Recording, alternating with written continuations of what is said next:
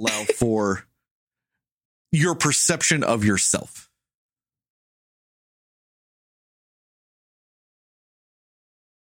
Man, I was thinking I, I probably could have done the internal insecurity. I was, No, I was like, okay, You could do either one. Of a, let I'm me giving think you of an a option. Linkin Park song that fits this. Um,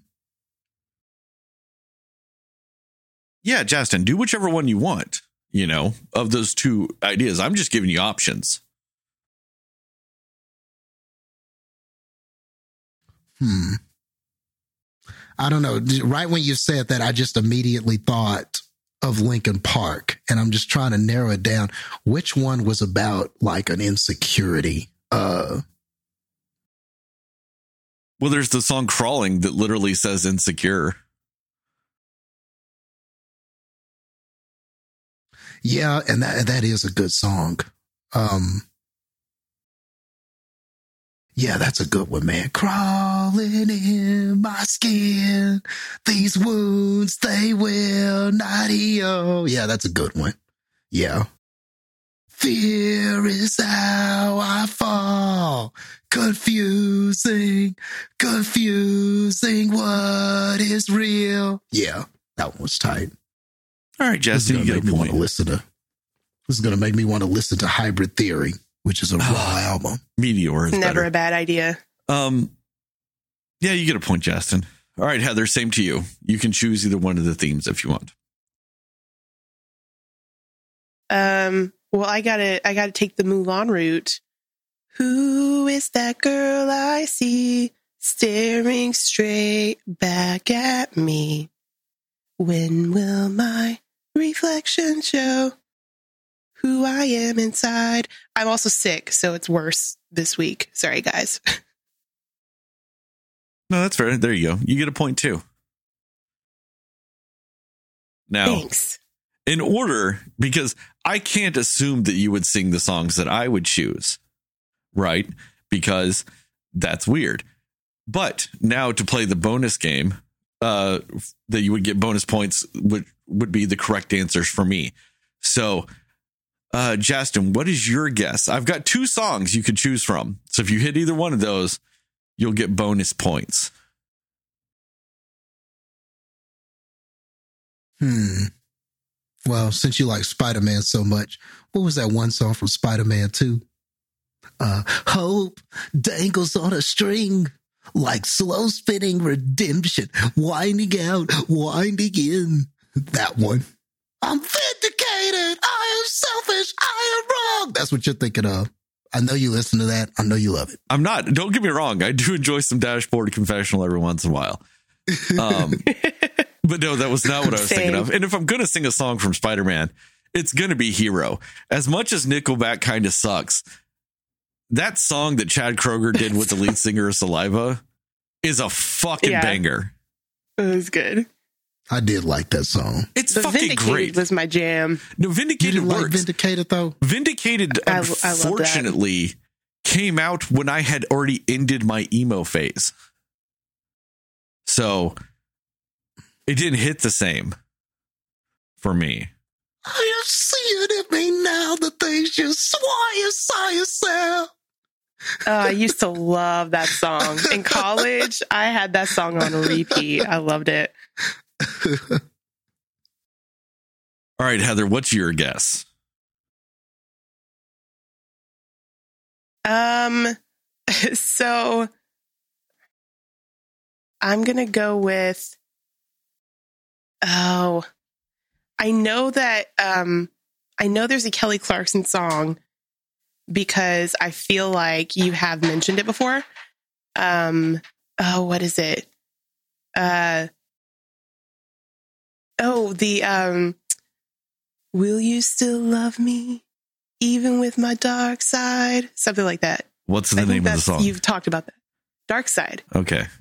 Well, Heather gets two bonus points. That is one of them. Yes. Kelly Clarkson's Oh. Dark Side. She got That it. is one of them. The other Because I remember, No, yeah, go- I remember you talking about you love that song from her. Yeah. yes. So that is one of my like like is kind of like an internal insecurity type of thing, right? Another internal insecurity song that I have is Right Said Fred's Too Sexy. I am afraid that I'm just too sexy and it just fucks everything up for you know with me with other people. It's just a burden. I mean, you know, you gotta, you just gotta be honest. You know what I mean? But no, uh, when it comes to like Kelly Clarkson's Dark Side, that was probably the more correct answer. Um, no, it's it's one of those songs that like because of like my childhood and stuff like that, and all the things that happened to me as a kid, and not really feeling like I belonged to my family, and then like being sexually assaulted and all that stuff. Like, I feel like I have a lot of emotional baggage that makes relationships with people very hard for me. So like it is one of those ones where like that song really kind of hits with me and like it's a like a constant thing that I like think about with people and like relationships with people with that stuff because like growing up like I did I'm like I don't necessarily know kind of how to perceive people having love for me or perceiving how to show love towards other people all the time. And so yeah, no, that that song really always resonated with me in that instance. And I think it really kind of fits with especially some of the songs in the the movie we're going to talk about today. Mm-hmm.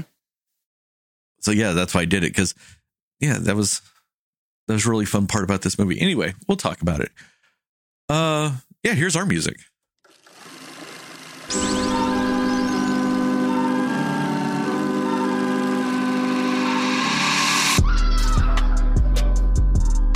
Somebody will listen to me. Nobody knows anything but you.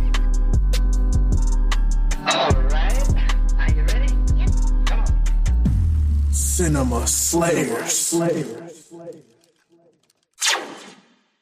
Hey, Cinefans, and welcome back to another episode of the Cinema Slayers podcast. I'm Sterling, and as always, I'm joined by Heather and Justin. And today we are talking about Disney's Encanto. We will talk about what we liked, didn't like, and everything in between. We will go spoiler free recommendations and scores, and then into a more spoiler centric section. There will be time codes in the description uh, to help you jump around if you so require. And with all that, Justin, what are your thoughts about Disney's Encanto? Actually, hold up.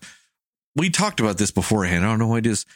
Uh, the, the, the little animated short beforehand. I guess we should start with that because you know it was before the movie, and so we should talk about it before the movie. So, Jess, what are your thoughts about the little thing? You can spoilers for it. It's a little animated short, so just what are your Far thoughts? from the tree, I believe. yeah, something like that. Yeah, I was about to say, what was the name? Of, what was the title of it? Yeah, I think you're right. It was Far from the Tree. Um, uh, I think um overall, I thought it was okay. Um, I typically do like the little shorts that they do. There's always just uh, a, a little story. The animation's usually interesting. Um, at the during those little Walt Disney animated shorts and everything like that. And and usually it's a story that's kind of resonant and everything like that. And in this particular one, um, I, I did like how it, it kind of depicted because you know you have these two uh raccoons and like one is um the the child and then you have one that's the the the, the father and everything. And then you you kind of essentially have like a situation where um a lesson is taught but the first time it's taught it's kind of taught in kind of a very like kind of violent almost kind of a, a, a, it was a little bit abusive, like on that borderline kind of like it, it- the the lesson was about kind of predators and, and and steering clear of predators and being careful of your surroundings and things like that was kind of the overall message I got from it um from the first one. But the way that the message was given, it was very violent. It was kind of you know it, it, it was sort of like this parent kind of instilling this lesson into the child And then what I loved about it was the contrast of like, but then the generation passes. And so now this child that got that harsh lesson about this predator and everything like that and steering clear, you know, being safe on the beach and not going outside of your means and all of that. So now we flipped it and now it's like, now that child is a parent and the, and as the parent, that raccoon started to do the same thing to his kid that the father had done to him.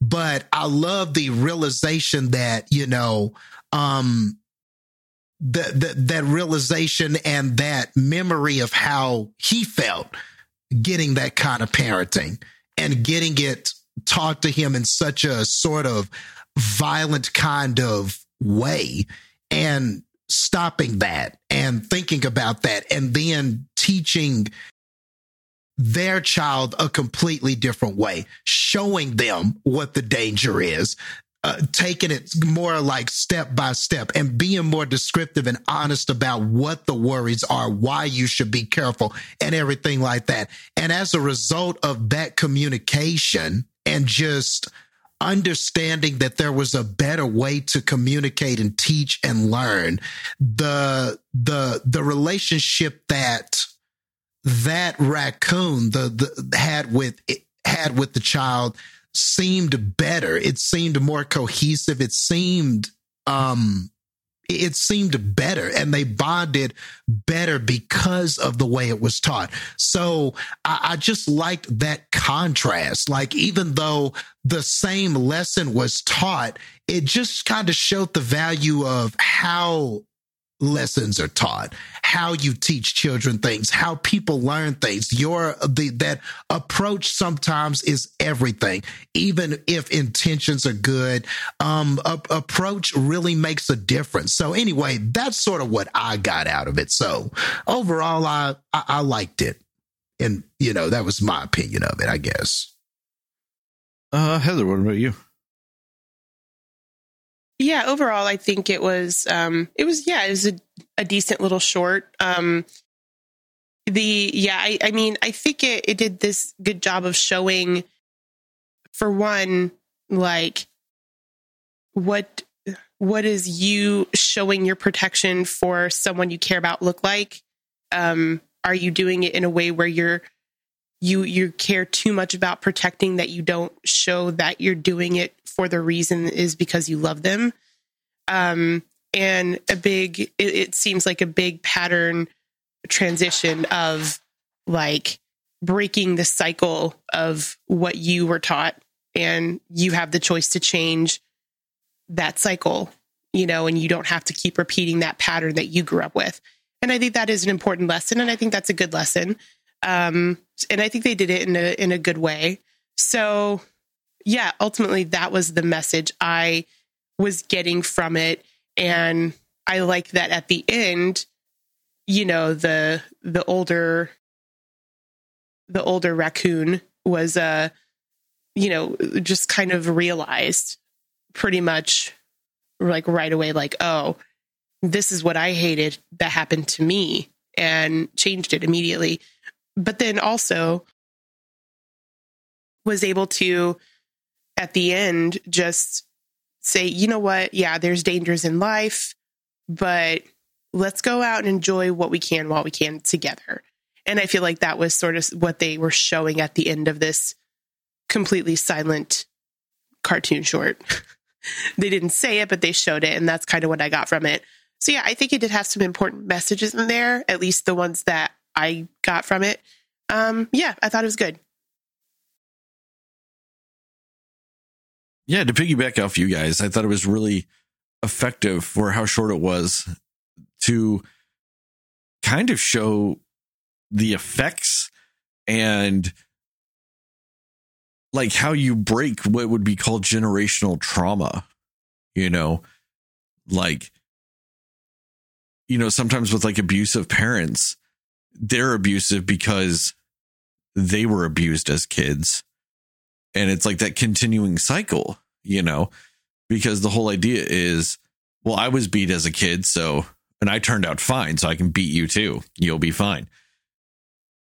And I thought that this was a really effective way of showing how that's not necessarily uh, the best way to go about things, you know, because I don't know if anybody realizes this, but times change.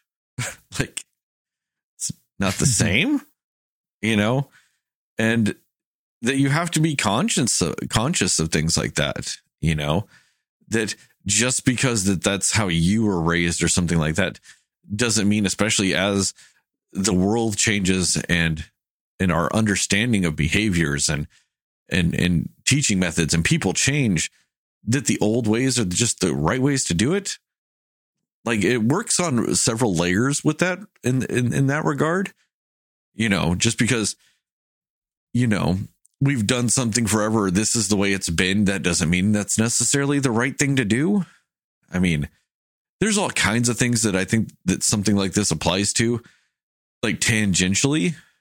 I'm not saying that that was like necessarily the intention of the people that made it but it kind of works on several levels with some stuff. Like there's a lot of studies out there that show like the way human beings sleep patterns are aren't natural. And a lot of people that like wake up in the middle of the night for a couple of hours and stuff like that and go back to sleep that's actually a more natural rhythm for sleep. And the reason why we have the artificial like 8 hour window of sleep and all this other stuff had to do with farming. There's nothing really like it, it was it's an artificially made thing and that that's not the most natural way to sleep and stuff like that. So then a lot of our society is then just built on that artificially and we don't change it because that's just the way it's been for so long at this point so why change it? And it's kind of the same thing in this. When when it comes to the way the raccoon were like you know obviously the first raccoon or the the dad raccoon in the first part of it was scarred from uh, a predator when he was young. I think th- that's at least what they're you're led to believe. It doesn't show but you're led to believe that.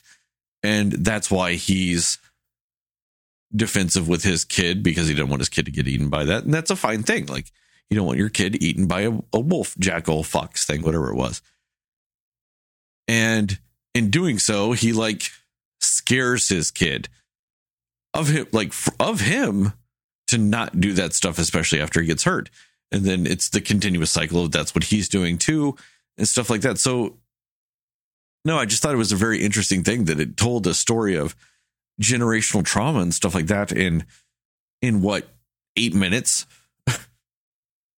Like it's just really Yeah. effective at that. And it's it's one of those things that that's sounds like it's a very deep thing and it is. It don't don't get me wrong it is a very deep concept and stuff like that but i think it did a very effective story in telling like the pratfalls and the the fallacies of of continuing stuff like that. So it was very interesting to see something. And, and, and like you guys said with no words. Like they didn't say any words because it's fucking raccoons and stuff and it was just really interesting that that's how they were able to do it and i thought they were very effective with it so. Yeah, Yeah. I agree. And it was a great precursor, I think, for the movie, which deals with some similar things.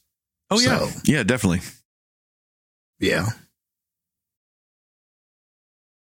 all right yeah so now justin encanto now go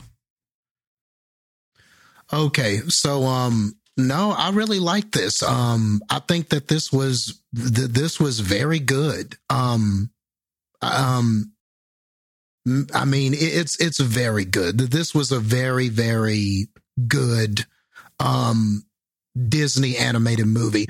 Probably one of the better ones I've seen just as far as like d- from Disney animation. Now, of course, there's Pixar animation and stuff like that, but th- this was very good. Um, I could definitely see this so good. I think it's so good, in fact, that I could definitely see it being in the running for like best animated film this year. I think it'll wind up in that lineup. I'm pr- almost certain of it. it. I would be shocked if it didn't line up, if it didn't wind up uh, in the awards lineup, in the Oscars and all the other screen actor or, or not, or like the, some of the guild awards and stuff. I, I would just be surprised not to see elements of this movie from that because everything from the the the music.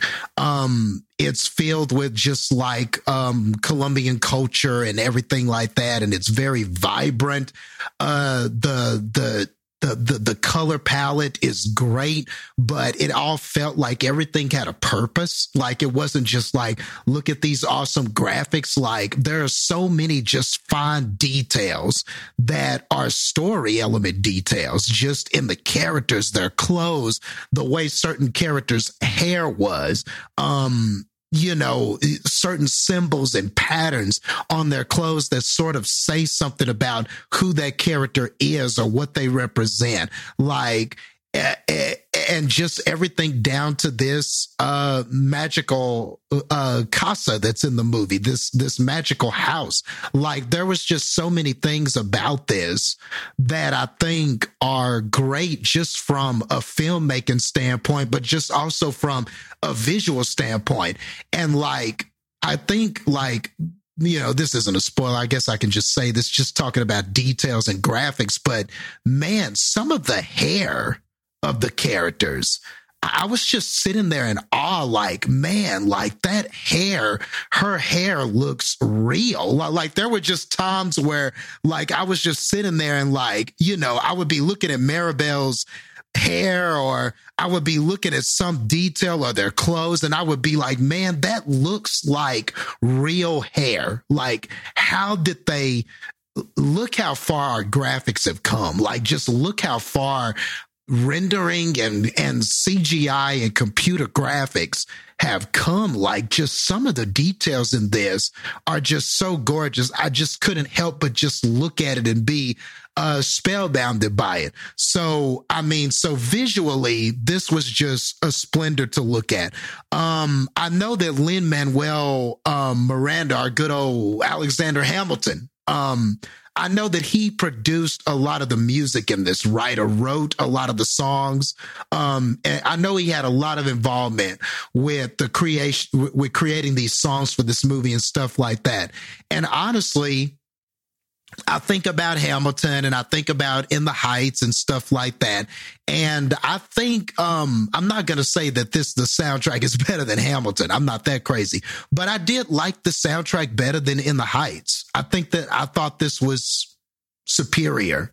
I, I think just the way that the songs fit the characters, the way that the songs help the story, the way that the the how the lyrics kind of fit into what every character was saying and everything like that. And I felt like they were catchier, you know, like the song at the beginning, you know, this is the family madrigal. Uh, like I don't know, I I, I found myself kind of humming along to this and kind of bobbing to this a little bit more than I did in the heights. So I don't know, you know, and I know that, you know, and I'm not, I guess it's not really a compare. They're so different. It's hard to compare them, but just, you know, me analyzing these songs and then the last Lin Manuel songs that I was listening to, I just felt like these songs resonated more uh, with me. So I thought that that was cool. And I think that overall, the last thing I'll say without spoiling anything is just, I think the story, the way that this plays out, the message of this, um, and, and, everything that it's about is a very timely, important message uh, for today.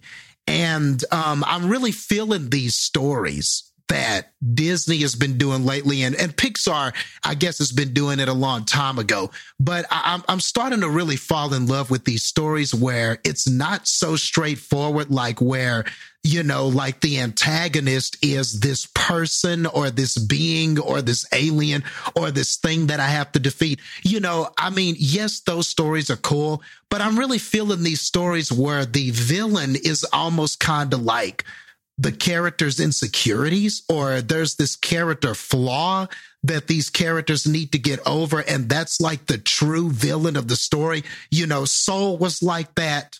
This movie is like that. Inside Out is like that. You know, there are other examples of movies like that, but I like this. I, I like when a, a movie uh, is more about the the opposition within more than it sometimes is about this outer opposition. So, bravo to Disney Animated Studios, man. I think that this is one of the their better entries, and uh, yeah, I was really impressed with this film and had a good time watching it. Uh, yeah, Justin, you're right. the The original songs in this were done by uh, Lin Manuel. Okay. So if you Tight. wanted a really direct comparison, unlike in the Heights or Hamilton, you could compare him to Moana because he did the original songs of Moana also. Oh, okay. Okay. So I'm just saying Ooh, it's a more tough. a little bit more of a direct comparison of Disney animated movies, you know, uh, instead of a Okay. musical play or something like that. Yeah, it's tough, isn't it? If you're going to compare those two, isn't it? Moana, Moana, It- and this. it's tough, bro. yeah, But but but but you know, Moana is like high tier. And so is this. So if anything, it's a compliment because it's right there with something like Moana, in my opinion. see where I think this is, and I'll, I'll just say this real quick. Where I think this is better than Moana is I think overall, I think these are better songs than what Moana has. But I think Moana has a better standout song. You know, You could be right about that. Yeah. because Yeah. that you know that whole uh, I could see that. uh how far I go How far I'll go. Yeah.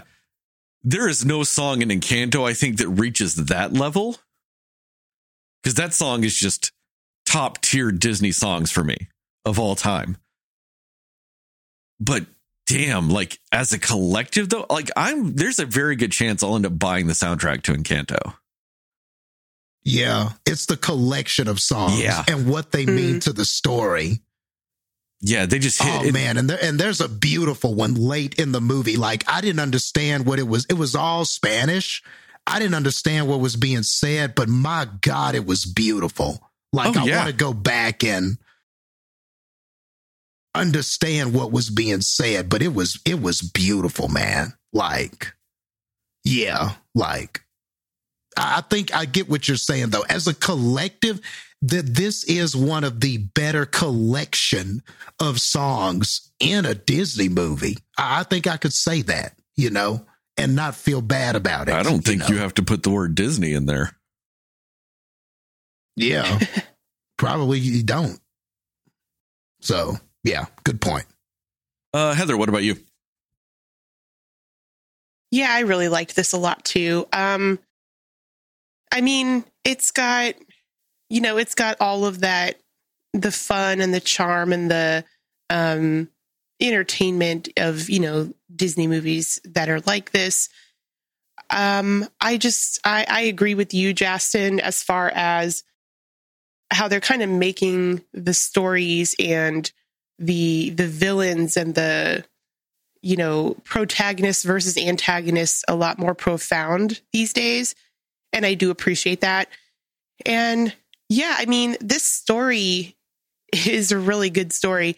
And it's, um, I mean, it's very deep. Like it's a profound one. It is on the level of soul and inside out for me, as far as, you know, Disney movies that I resonate with, uh, with their message, because I mean, there's a really great message and part of this movie that just, I think it can, a lot of people can relate to it. And a lot of people can s- sort of feel what our, our main character is feeling and things like that. Um, you know, as far as, you know, things that she's searching for and wanting to feel special and things like that. Um, yeah, I think, yeah, there's, there's a lot to unpack that I'm excited to get into.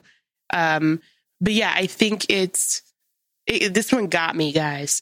this one, like, I was like, uh, this one's gonna make me cry. Like, it was just really. There were some moments of it that I was like, man, this is this is deep.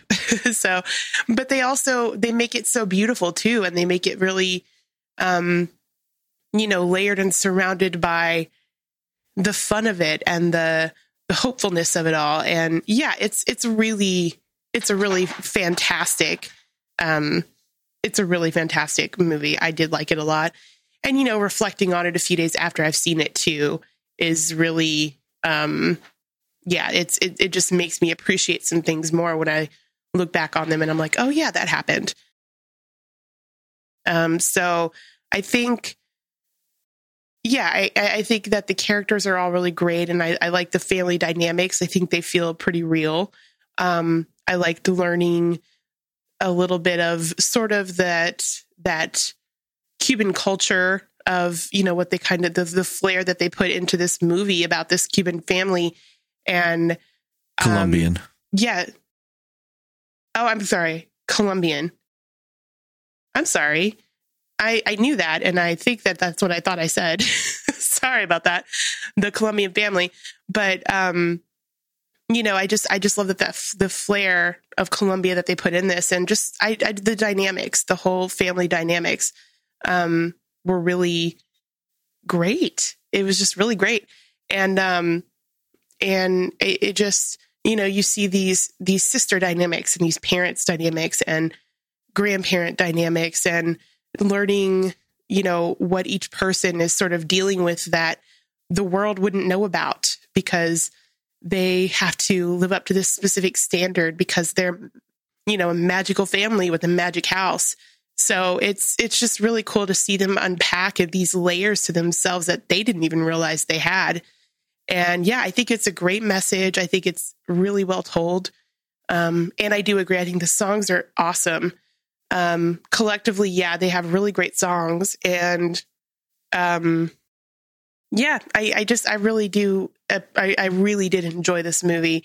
And um yeah it, it's beautiful too obviously. It's just very visually beautiful to watch. And you're right like some of the things just look so realistic. And and i loved the just when you would see the house come alive and the fun little magic things that the house could do for everybody uh, that was really cool. So yeah, I thought it was really good.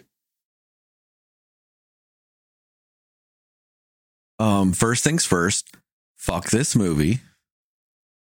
Um, not for the typical reasons why I would say that. It's not a fuck this movie. I hated every second watching it because it sucks or anything like that. Uh, fuck this movie because I'm kind of with Heather. I almost started fucking bawling at the end of this movie. Like, fuck this movie. uh, this really kind of plays Oh, on, some, uh, on some of those tropes that are some of the few things that can kind of hit me like that. And yep, this was one of them. Oh fuck. I was I was so mad at the end of this movie. I was like, fuck you. I am like alone. Like I'm a 35 year old man in this theater by myself with a bunch of other families in here. I cannot start crying. Like, fuck you, movie. You're not going to do this to me. Um, I, I, this movie though is probably like it's very hard because I think Disney animation's been on kind of a roll. But oh man, I'm hard pressed to not say that this might not be one of my favorite Disney movies of all time. And part of it when we were talking about earlier, when it comes to like songs, like overall might have better songs. This movie goes on three songs in a row that I think are just some of the best songs you'll hear in a Disney movie within the context of the movie. Like, so when it does uh, surface pressure and then follows it up with We Don't Talk About Bruno, and then What Else Can I Do? Like, that three songs are like they're all in a row. Oh, yeah. Like, they're not back to back, but they they play consecutively in the movie. That is one of the best like song combinations in a movie I think I've ever heard. Yep. And kind of like what you were talking about, Justin, with like the way they did the songs in this, you were they're all new, but they kind of feel familiar enough to where or at least they're they're well written enough that you're kind of able to hum along with them very quickly. hmm Yeah. you know, which just is great songwriting, you know, which means they've got familiar themes in them, or, you know, and based on the visuals you're seeing, you kind of get context uh, to what's going to happen in the song next and all this stuff. And it's just so fucking fantastic. Like that song, Surface Pressure, is utterly amazing. That was my favorite. That was my that was favorite my too. That was my favorite song. and is it, is Boy, it not that would hit me in the feels. is it not Boy, because like when in the it's sitting there and it's going drip, drip, drip, like the way they did that, just fuck, that was great songwriting. Yeah, Yeah. that was awesome. But then they did like that. Uh, we can't talk about Bruno. And then, like I said, then they followed up with the song. Uh, what else can I do? Which she does with her uh, her other sister. What was her name? Uh, Isabela. Yeah. You know, and that's an utterly fantastic song too. You know, I like how they were able to do these songs within the theme of like you're known in your your community and in your family like you're known for one thing and what happens when you can't be identified by that one thing? And that's what i liked about those three songs especially back to back is because you've got uh what's her name? Uh, Luisa singing that song. And like about her uh, trials and tribulations when it comes to her strength. And then you've got the, the, the we can't talk about Bruno, which is able to do the same type of thing without Bruno singing it because it's other people singing about their impression of who uh, who and what Bruno is. You know, and then you get Is- Isabela's song right after it, you know, because she's noticed like the perfect one and all this other stuff. And she's like, but like, I don't want to be perfect. Like, that's not really who I am. And all these things with it. It's just like, fuck, like thematically, these are some of the best songs I've seen in a movie. Because, especially, I mean, I know it's a musical. So, like, musically, like good musicals, their fucking songs tie into the fucking theme of the movie. I get that. But, like, fuck these were so good like they Yep. did it so fucking good you know and and then and then the way they started off too with the the family um madrigal like that's a great setup song. Hmm you know? Like the way they use that song in a way to like just give you the backstory of everybody. Enough so that when you get to these these character songs you don't need the song to do it you know you don't need the song to give the backstory as to why they feel, they feel the way they do now. You get that all in the intro song. And then you know so these characters are able to have these songs about insecurities and self-identity without a without also giving their backstory because you're already caught up.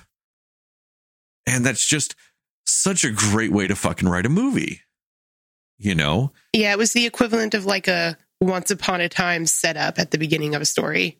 But it better. was but it was done in a fantastic way with a better with like a great fucking song. Yeah.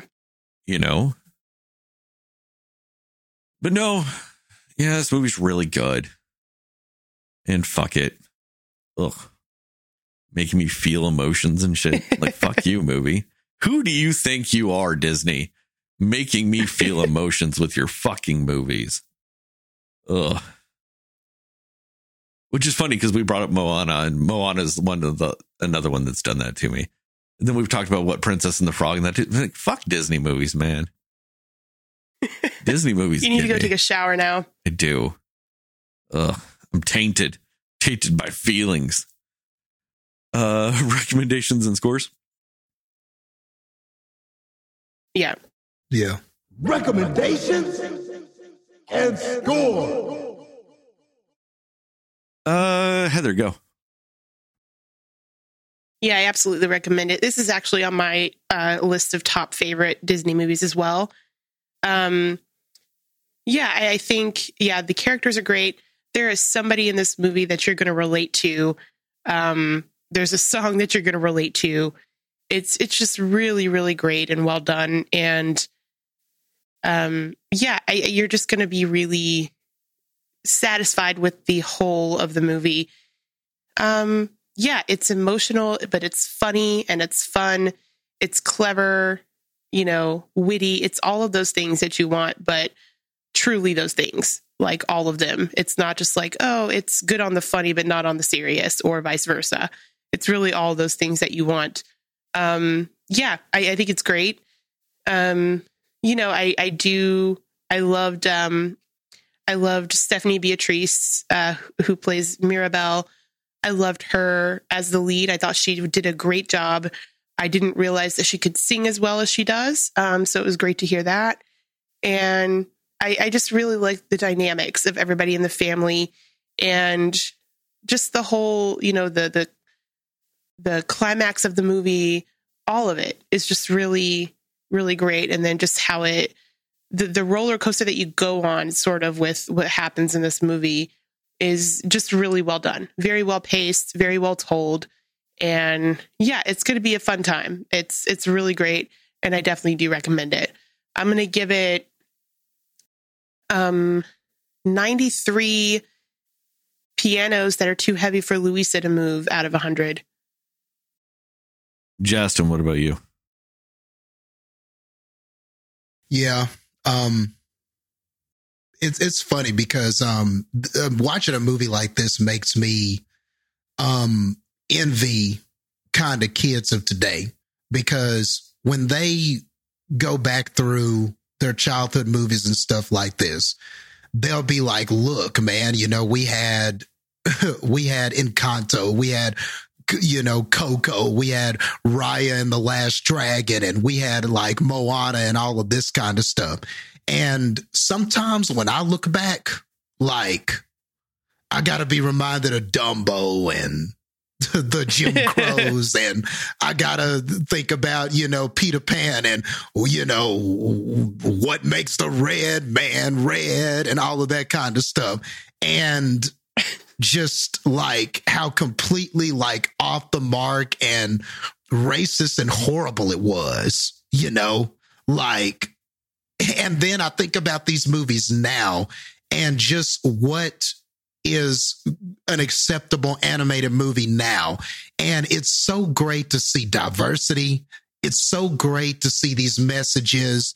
Um, about just like I said, like the the the true villain is just these character flaws or these things that we sometimes fail to realize while we're focusing on all these other things or trying to keep something safe or whatever the journey is. I just love just how um how much these movies and more advanced these movies are you know, sort of doing away with this idea that there's just this chosen person and this one special person and they are meant to do this thing and they're the only one special and they do all of these things.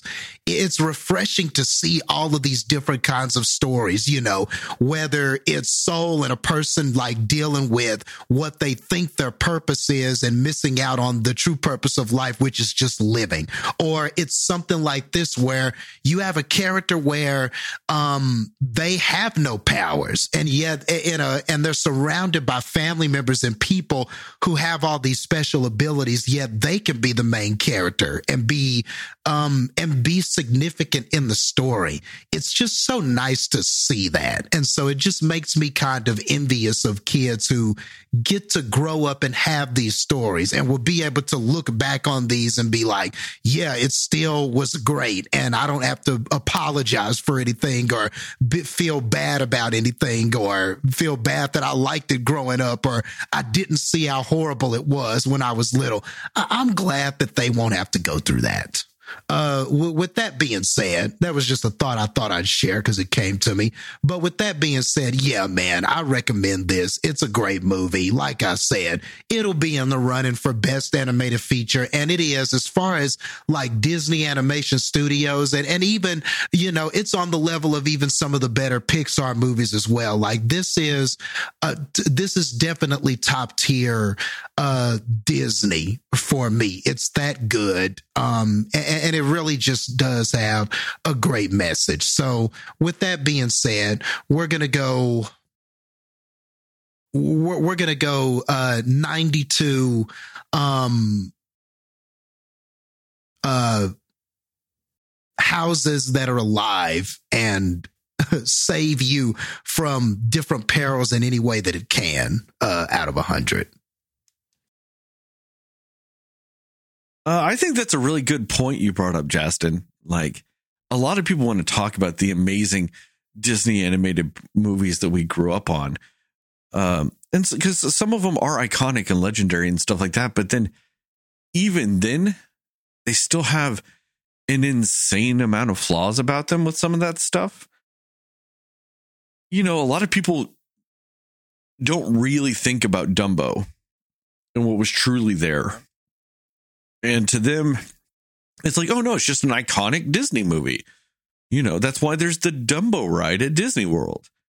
All that stuff. But then, you know, the Jim Crow's in it that people just always forget about.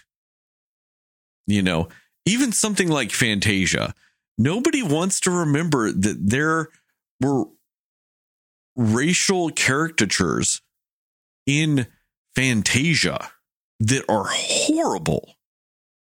Um, Yeah. you know, with the centaurs and stuff like that.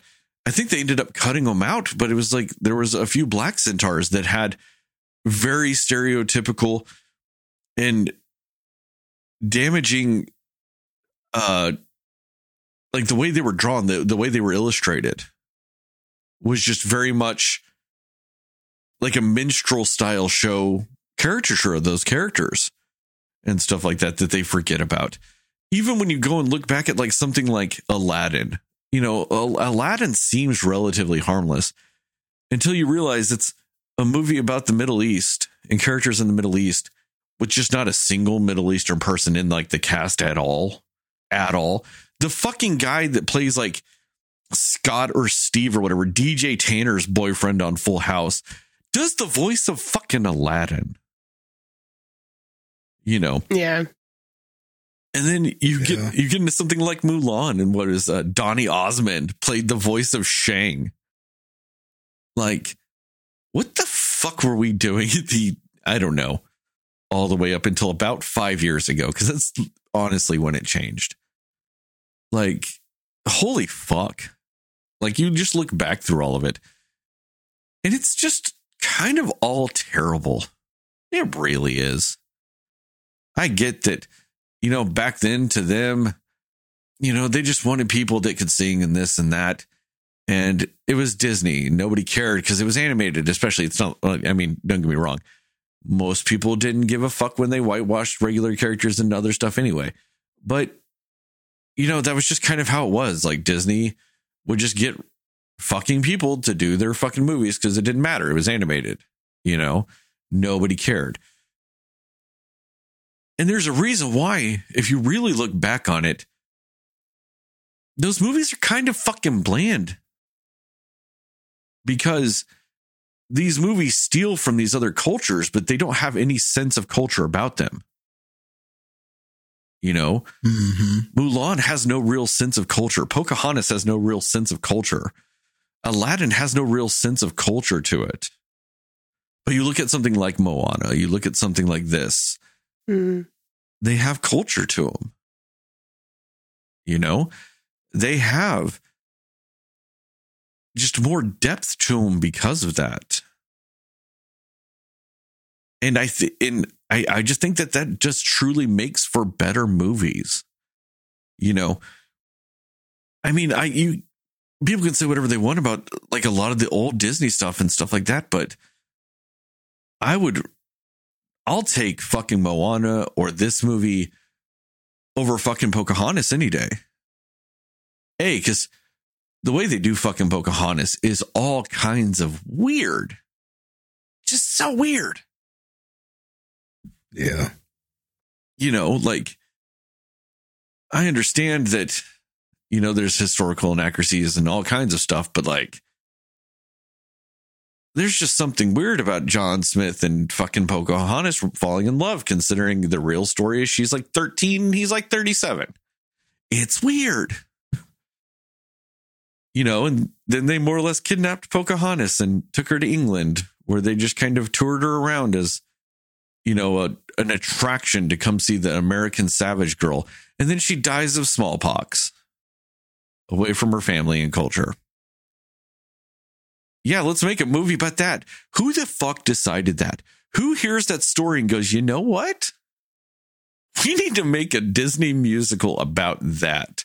We'll just get rid of all the other shit and make her an adult too, so it's not creepy. Like, what the fuck was going on? Anyway, but that was, and, and I wouldn't have probably brought any of that up. It's except when you brought up that you're just like jealous of kids these days growing up because yeah, they do have better Disney movies than us, hands down.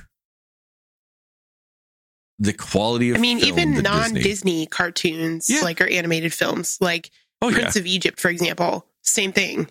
You know, oh yeah. No, it, it- it- yeah, that is fair, Heather. Uh, Disney was not the only culprit of all that bullshit. Um, right? Yeah. but Disney, it's just easier to pick on because just Disney was the king of all of it. Um, right. But yeah, it's just they, they get such better movies than we did when it comes to Disney stuff. Just leaps and bounds better.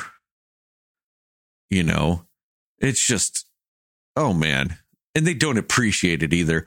All those little fucking kids in my theater were like fucking talking through the movie and shit. And I'm like, you're not appreciating the Same. greatness that's happening in front of you. Fuck off. Right. this is a great fucking movie. Pay attention. Which reminds me, parents, if your kids can't go five fucking seconds without screaming, don't take them to a movie. Right. Like, I get it. Little kids are going to talk. But dude, there was this one kid that kept fucking just screaming every five seconds. And I'm like, what are you doing bringing this child to a movie? Like, nobody's having fun with this. You're not having fun. The kid's obviously not having fun. No one's having fun. Why are you doing this? Just pack it up Yeah. and go home. Like there were kids talking and like, you know, eating their fucking popcorn with their, you know, their mouth all the way open the entire time. And you just hear the grossest noises because they're all kids. And I, I get that. Okay. At this point, it's a fucking Disney movie. I'm 35. I'm the weird one in the theater. I get it. all right. It's a kids movie. Well, it's, it's a family movie. It's not a kids movie. It's a family movie, but I get it. I'm the odd man out in this situation. But like I said, if your kid can't go five seconds without screaming, nah, he shouldn't be there. Just throwing that out there.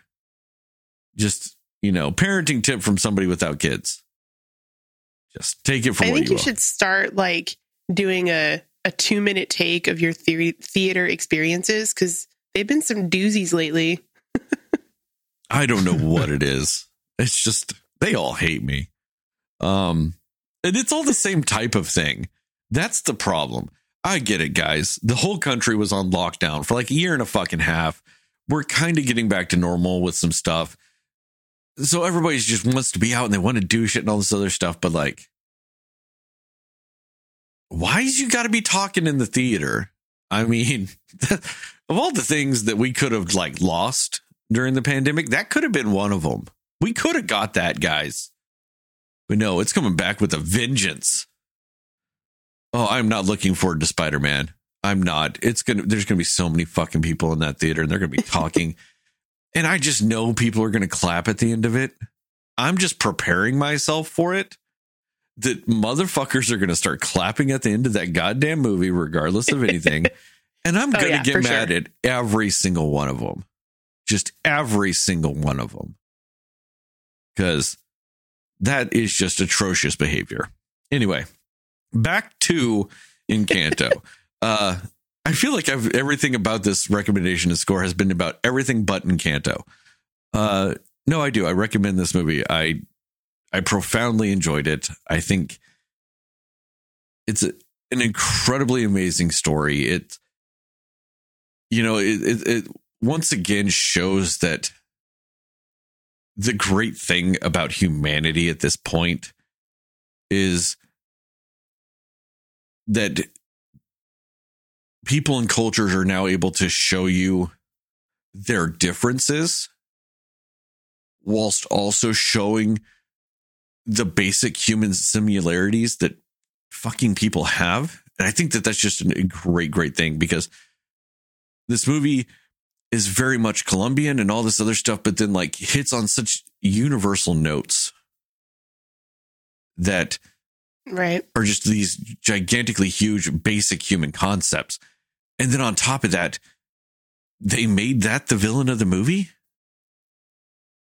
which I used to base Disney movies on the villain. That was kind of my litmus test of how good a Disney movie was was how good was the villain. And you can't do that anymore. And and I'd almost say that this movie, in a weird way, kind of almost perfected that. Like it,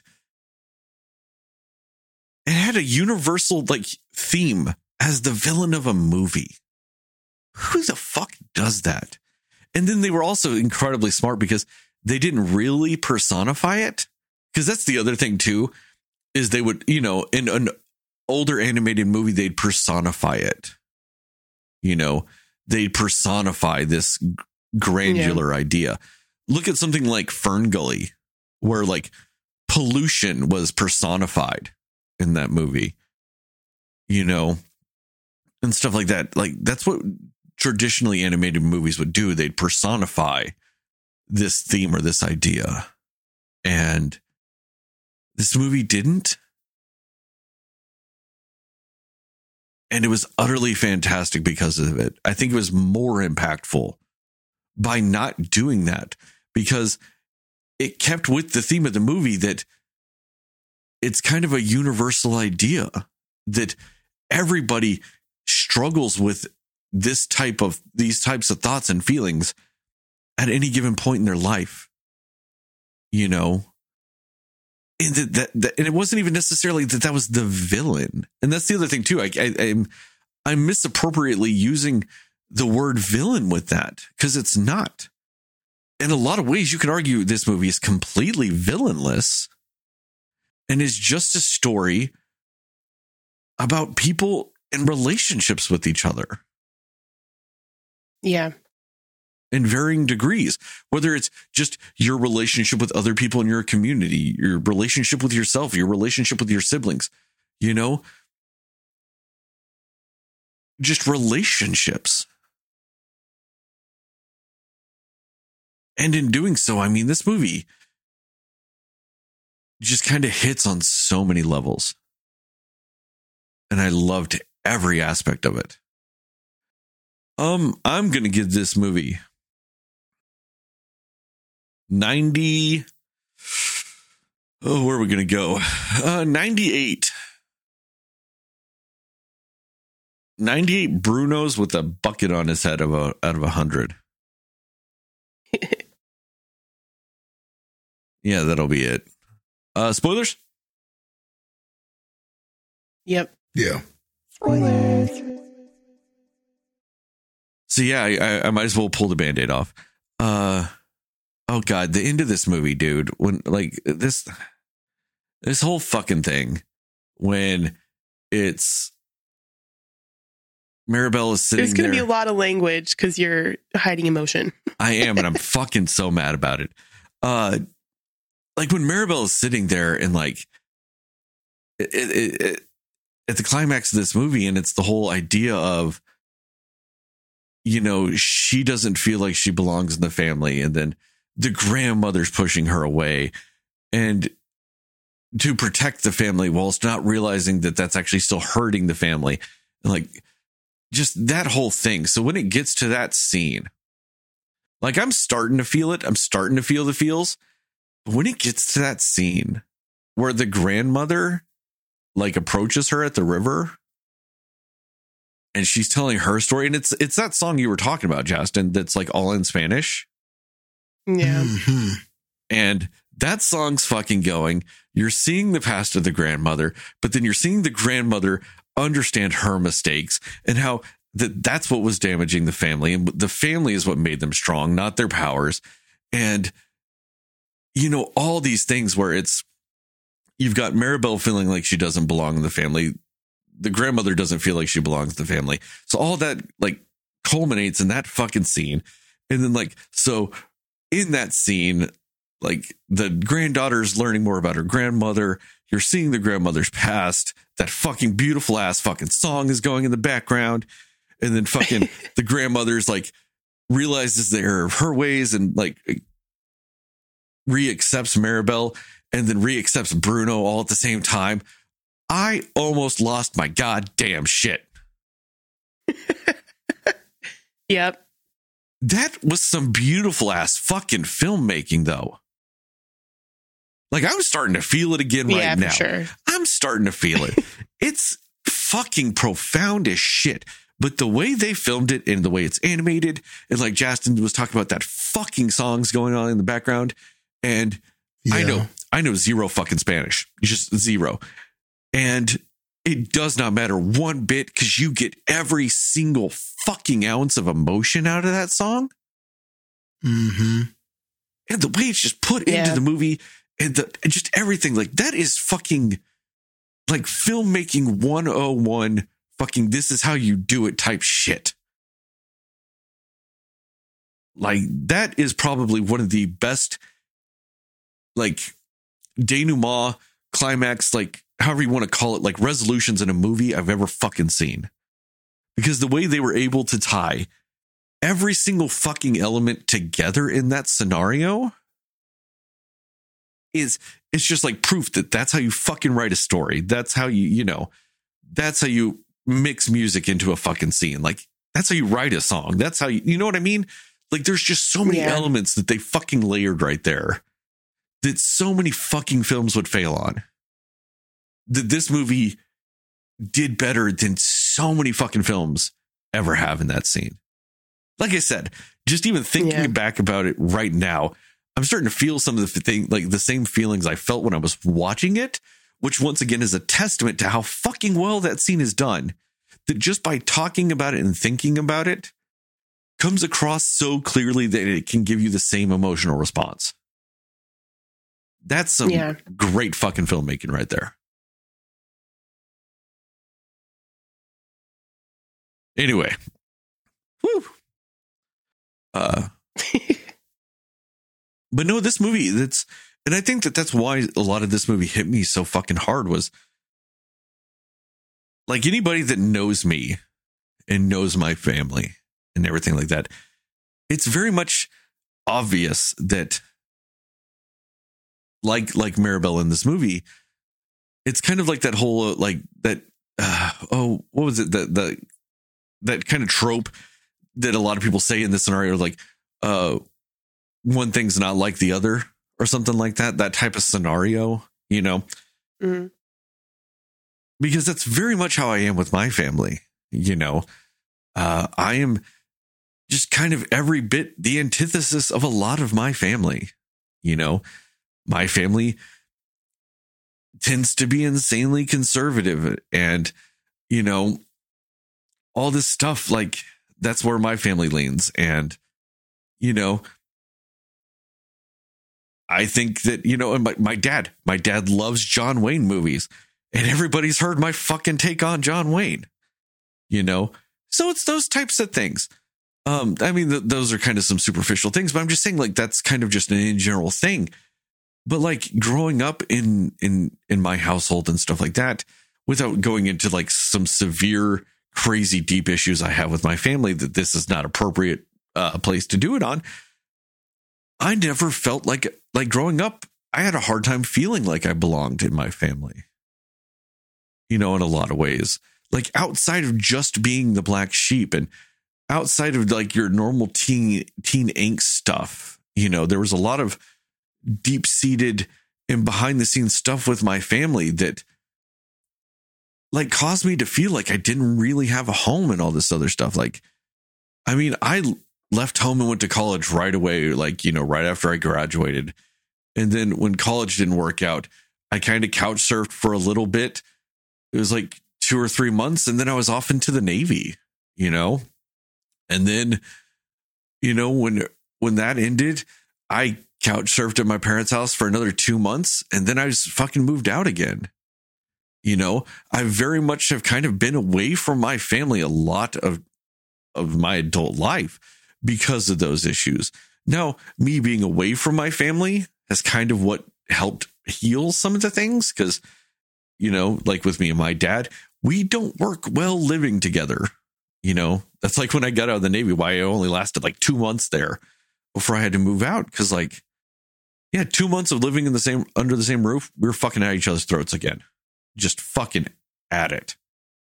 You know, and a lot of that stuff is kind of why uh, that the the short at the beginning of the movie kind of had such an impact on me because the whole idea of generational abuse and all that other stuff is kind of something that's very uh, tied into my life, you know, with how I was raised and stuff like that. Now, like I can't have kids, so I don't necessarily have to worry about spreading that. But then also, me not being able to have kids is kind of was kind of happened because I don't want to spread generational abuse and stuff like that.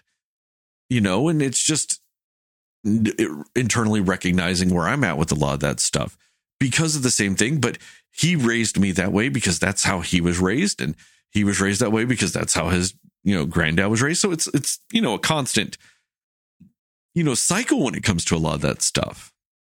And so like so same with this is like with my family, like the character of Mirabel, I very much felt that way a huge chunk of my life.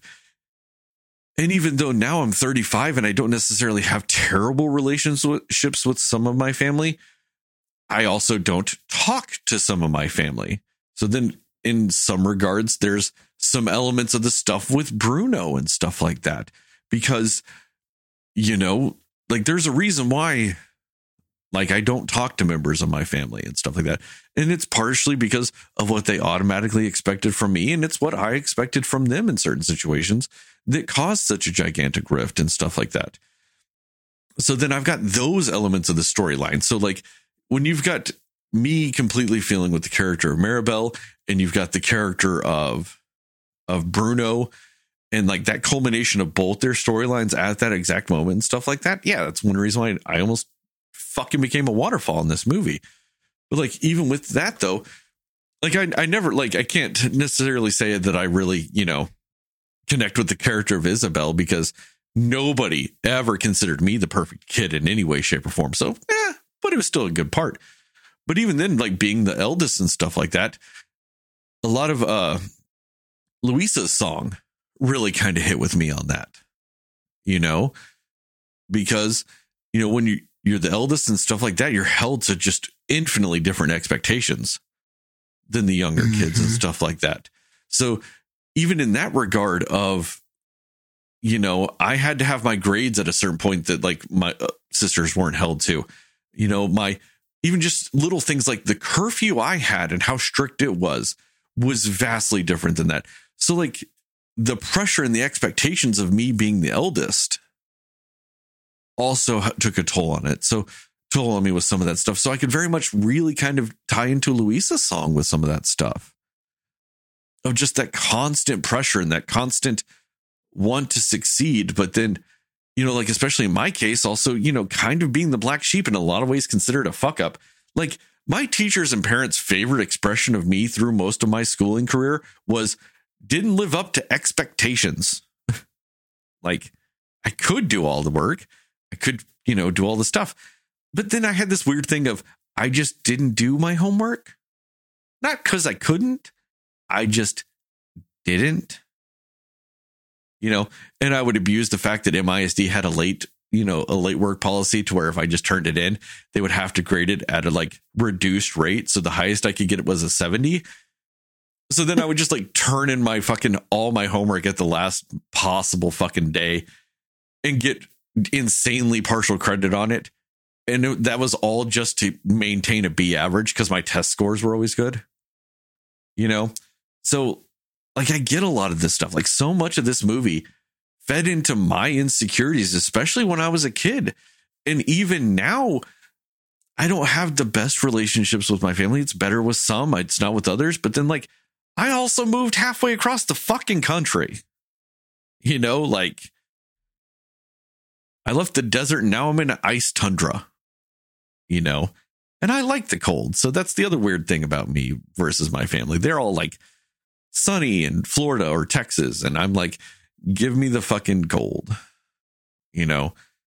Yeah, I know that's a superficial thing, but it kind of, you know, makes sense to me in a lot of ways.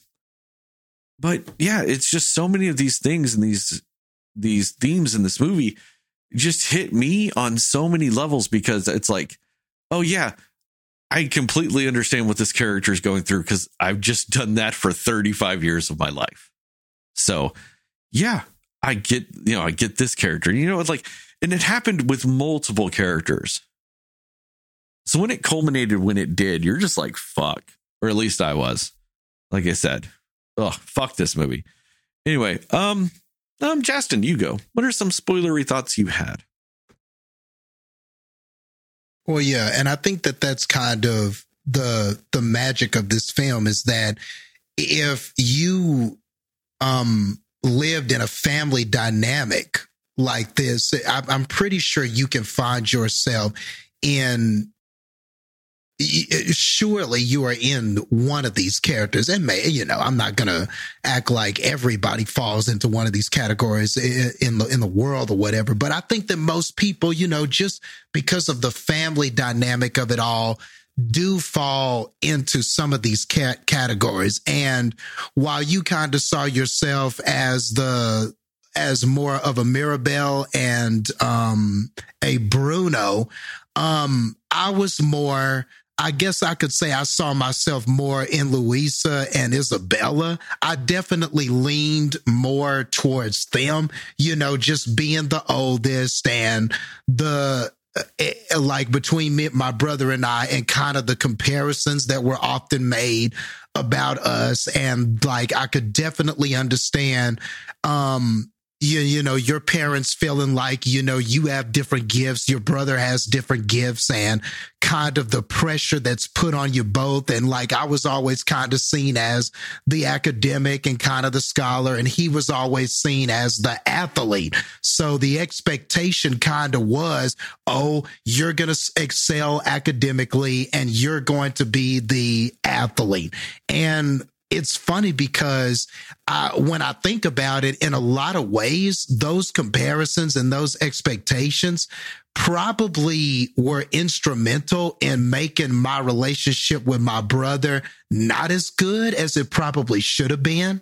And a movie like this can be a real revelation because you think about some of those things and you're like, man, we probably understood if we had just maybe had the right line of communication or had thought about it more or went deeper or maybe expressed some of those things with each other. Kind of like how, um, you know, kind of like how Mirabel in this movie did communicate with her siblings.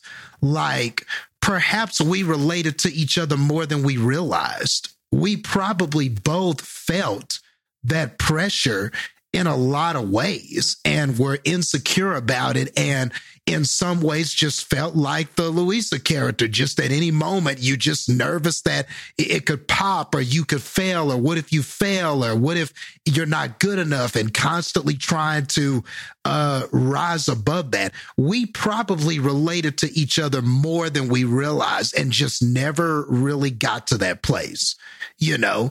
And um, and, and you know, for those that I mean, I've I may think I've talked about him before, but my brother uh, passed away. And yes, our relationship was better towards the end of his life, but you know, you just wonder if maybe we had had if we had thought about this or had realized this, what it could have been. You know, it just makes you think about things like that. And even just, and not just dynamics with him, you know, with my brother like that, but just even dynamics with other members of my family. I just wonder how many of them had a relatable thing. And I think that sometimes what I loved about the film, though, is that there were, even though Mirabel is the main character, there were things about her sisters and her other family members that she couldn't see you know, because she's looking at them and they've got these special gifts and they're doing all these special things. And,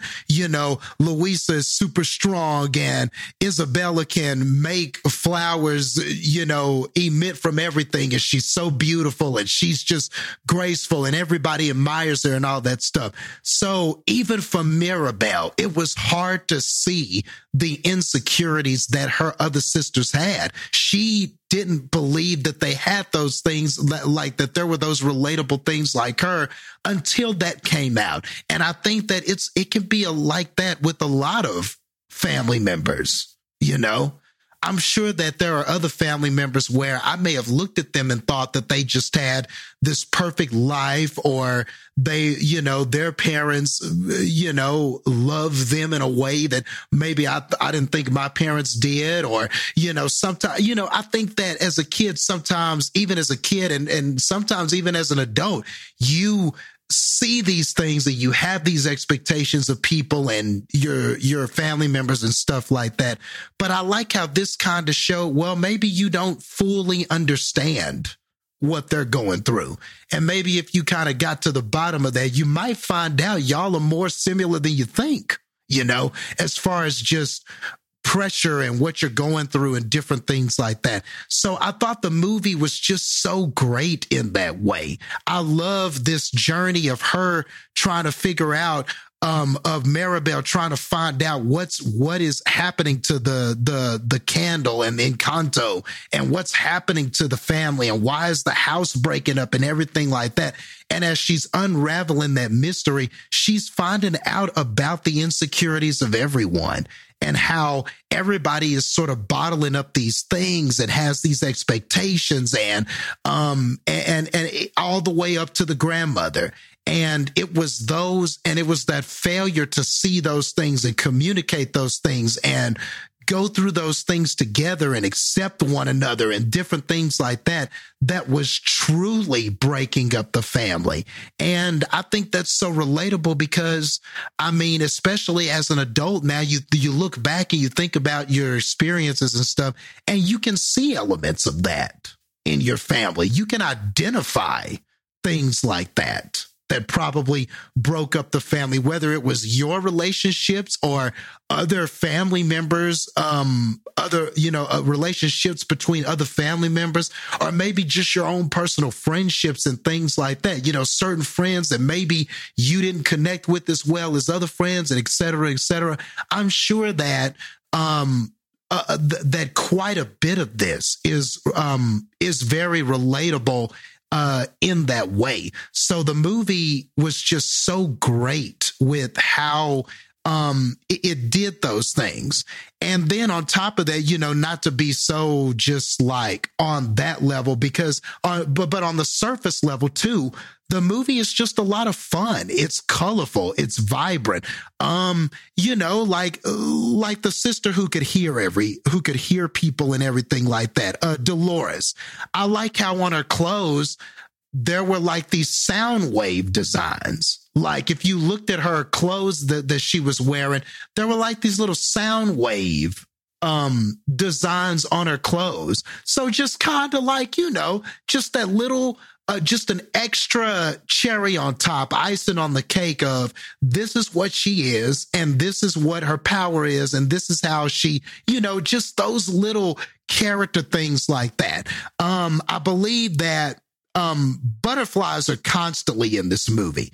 Uh, you know, and and and and butterflies is a constant thing with Mirabel because you know when you think about a butterfly, what is it? You know, it's a caterpillar, then you have the metamorphosis, it's, and then it becomes like this butterfly, and that's kind of what happens to this family. You know, um, Mirabel kind of initiates or uh, it kind of initiates or is the sort of the harbinger, sort of the catalyst that sort of breaks down this family so that it can have this stronger foundation and be new and be better and everything like that. So even the symbolism there is constant through this movie. Like all of that stuff, all these little visual cues. So, you know, me, I'm kind of a movie nerd like that. I love those allegories and different symbolism and stuff like that.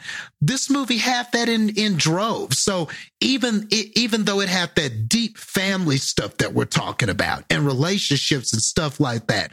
But as a film and from a technical aspect, there was so much going on visually that also um, helped enhance this story and just gave it so much depth just beyond the relationship things that we're talking about. And yeah, I, I, and the last thing I'll say before I let Heather go is just the resolution was very, very powerful. And I loved how like we were talking about. There's no villain here, but I love how the antagonist was just that the antagonist was just the grandmother's character flaw, like her not seeing that in trying to preserve this miracle and trying to protect this thing that she thought was needed and and and and then um and then with all the family members with special powers trying to motivate and cultivate them and not paying as much of attention or seeing the significance of somebody like Mirabel who had no powers and all of these things and then given kind of the trauma and what she experienced and how that played into what she thought was important. All of that was so great. And I love kind of the realization at the end that the miracle is the family. It is them being strong and being together and everything like that. That you're trying to hold on to this candle, this encanto that you think is the miracle and these powers and everything like that. But I just love the lesson that the true miracle is the family and the love that they have and that dynamic. And that ultimately, you know, these other finite things, these gifts that we have, these things that we think that we're supposed to do, these expectations and all of these little things, those things come and go. But if the family isn't strong, if the family doesn't love, if the family isn't uh, doesn't have that relatability, uh, then it's going to be tougher to overcome those things. So I just like that message. You know, the true, the the the true miracle was just the family.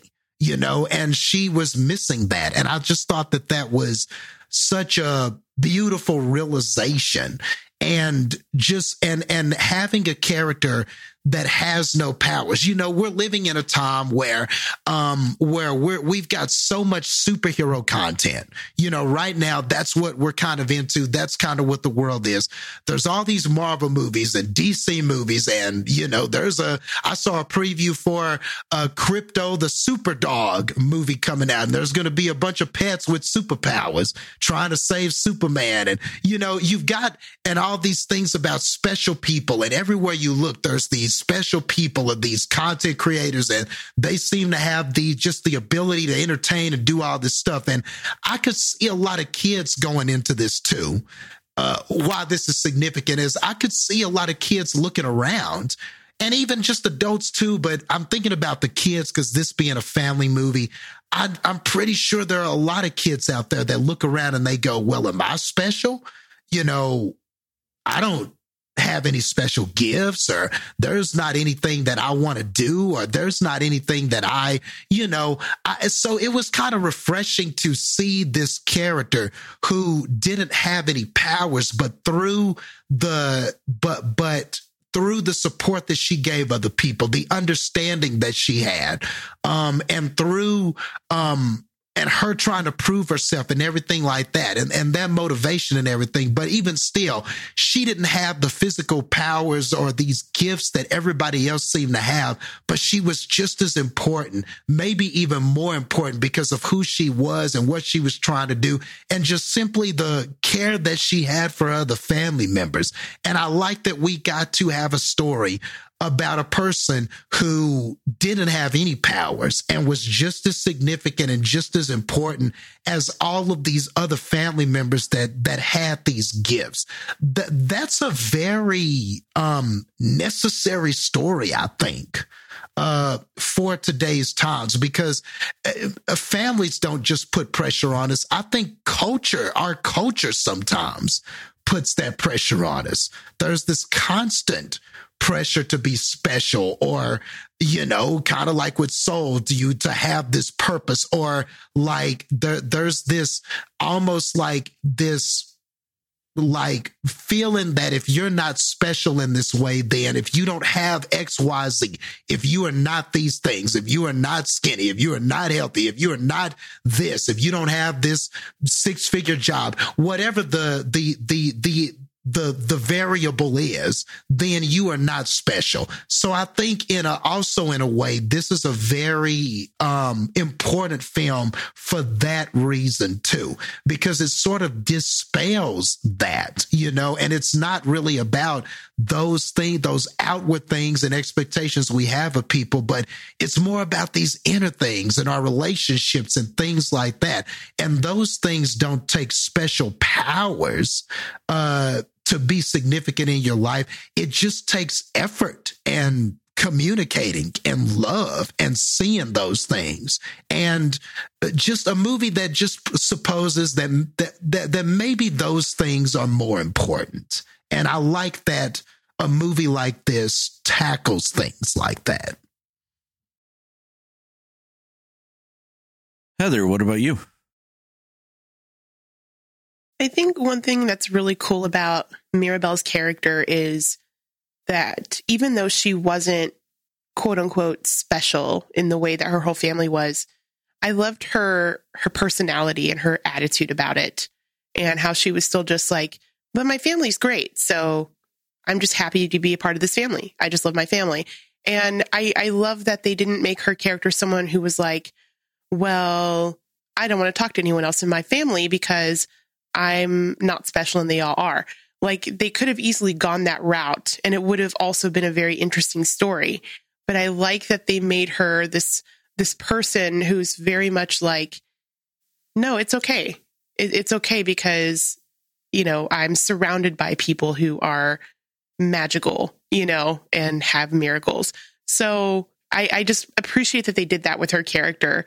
Um, the I kind of had a an, an almost sterling moment too in the, in the movie where um, for me it was the part when um, what does the grandmother say to her? She says, uh, no, no, no, sorry. Mirabel says to the grandmother, um, I'm never going to be good enough for you.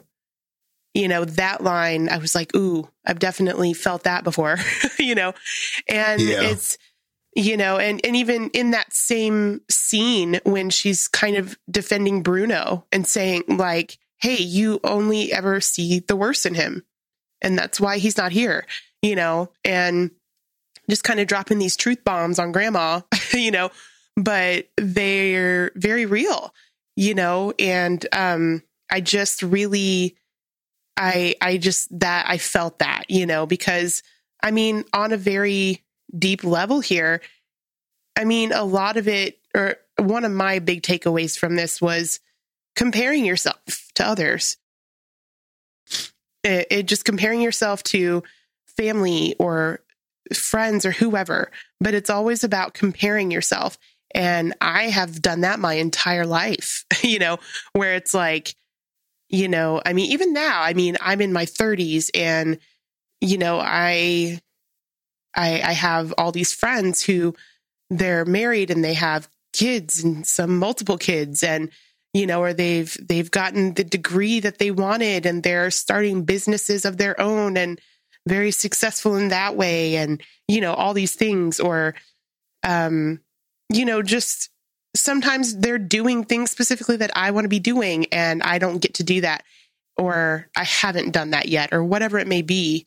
And it's just very easy to feel like oh then what makes me special and that's just a very you know I'm not good enough for this or you know just all of those feelings come through with it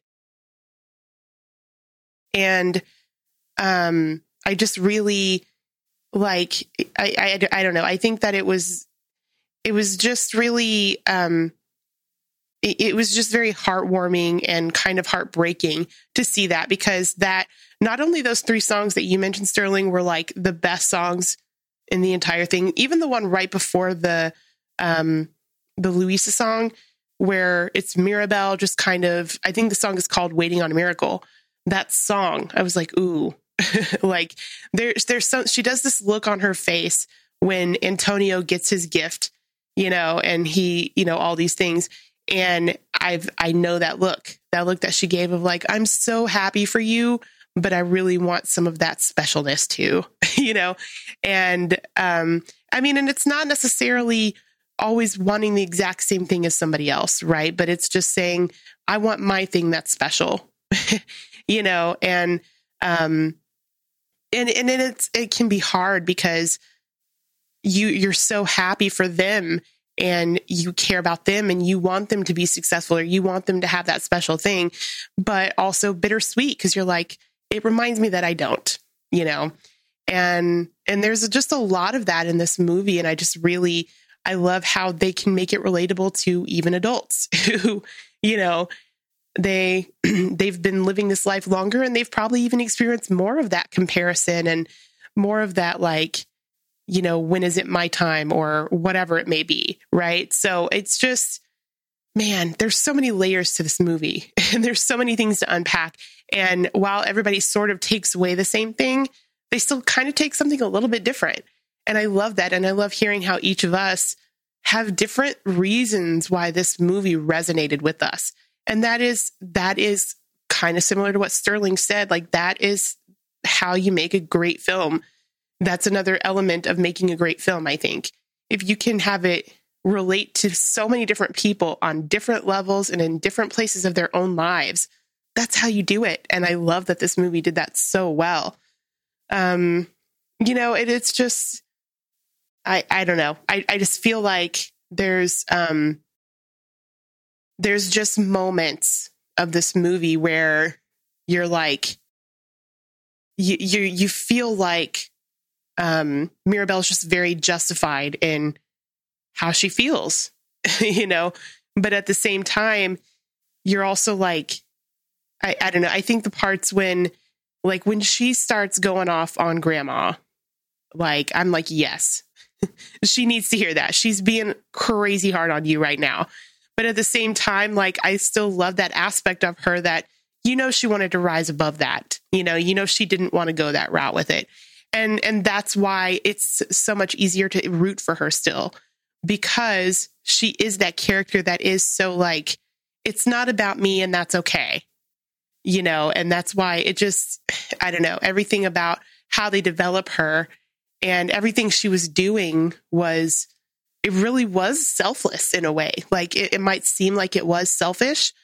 It wasn't. Like even when she's going and she's getting Bruno's vision and she's like risking everything to get this because she's like, what's going on? Like she's like, if I'm the reason that this family and this house is falling apart, I want to know, you know? And so I just, I just loved her selfless character in her endeavors. And you know how she just really truly does care about her family because um like even that moment after Luisa is singing her song um, about how much weight and pressure she has on her and Mirabel just immediately hugs her when the song is over.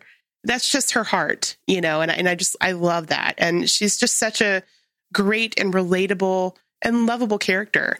And I'm just so glad that they, they built her this way um, in this movie. Um, I mean, honestly, there's it's so hard to find something in this movie that you don't like. Literally, there's nothing I don't like about this movie.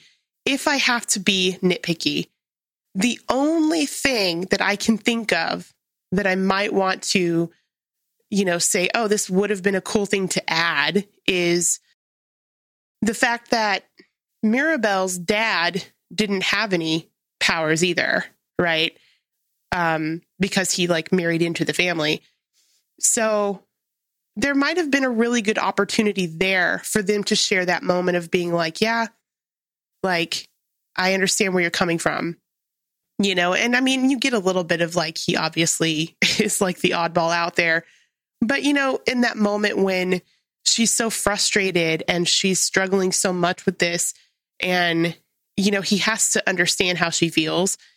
And just even like a quick moment of like, trust me, I get it. I completely understand like how you feel. And I honestly, for a minute, when, when, um, Mirabel was sitting by the water before I could see who was coming behind her, I was like, ooh, I wonder if her dad's going to be there. And they could talk about like, yeah, there's there's something about being in this family and it being really hard to feel like you're special or that you belong in it. You know, I, I think that that could have been a good moment. It wasn't needed because of how well they did the dynamics of everybody and every relationship in this. But I'm just saying, if I have to pick something, you know, that it, it's not a, you know, it's almost a perfect movie. but I'm just saying, if I have to point out something, it might have been cool to have a moment like that between them. And it's okay that they didn't because she had a lot of moments with everybody else in her family. So it was fine. But I'm just saying because they shared that one thing in common, and that's a big part of her insecurity and her fear of feeling like she doesn't belong. And he would get that, you know? So that's my only thing. Again, not needed, but I'm just saying if I have to say something and be very nitpicky, I would say, yeah, it would have been cool to add a scene about that, maybe. But, you know, um, but no, I just think the I also love that with the songs and the music that they did. Um, the music, the style of music that plays for every character also matches the personality of the character. you know, like the song lyrics, of course, do, but the style of music just goes along with it too. And I just, I just think it's very clever how they do all of the song arrangements. Um, and yeah, that one song, that song that's in Spanish, it's gorgeous. It's beautiful. And I actually want to look up what the lyrics mean. Um, man, that song, it's so heartbreaking and beautiful. And yeah, just that that's that song in itself tells the story of literally everything that's going on in that scene. Yeah, absolutely. It's so perfect. It's so well done. Um, a very standout moment of that movie for sure. So, yeah, I think that it's just uh, I don't know. Like I know I always say that I know I always say that like I'm not a huge animation movie fan, animated movie fan. These types and in more recent years, I've just started to change on that more because of how they're doing them now and the pro- profound things that they're putting in these in these movies that make it relate to not just children and whatever and like just the the care and the thought that they put behind how they tell the stories of the characters but also what the story is about in general and just the universal themes that relate to everybody. I just I love how well they're doing it and they just do it exceptionally well in this movie. So, yeah, it's top notch.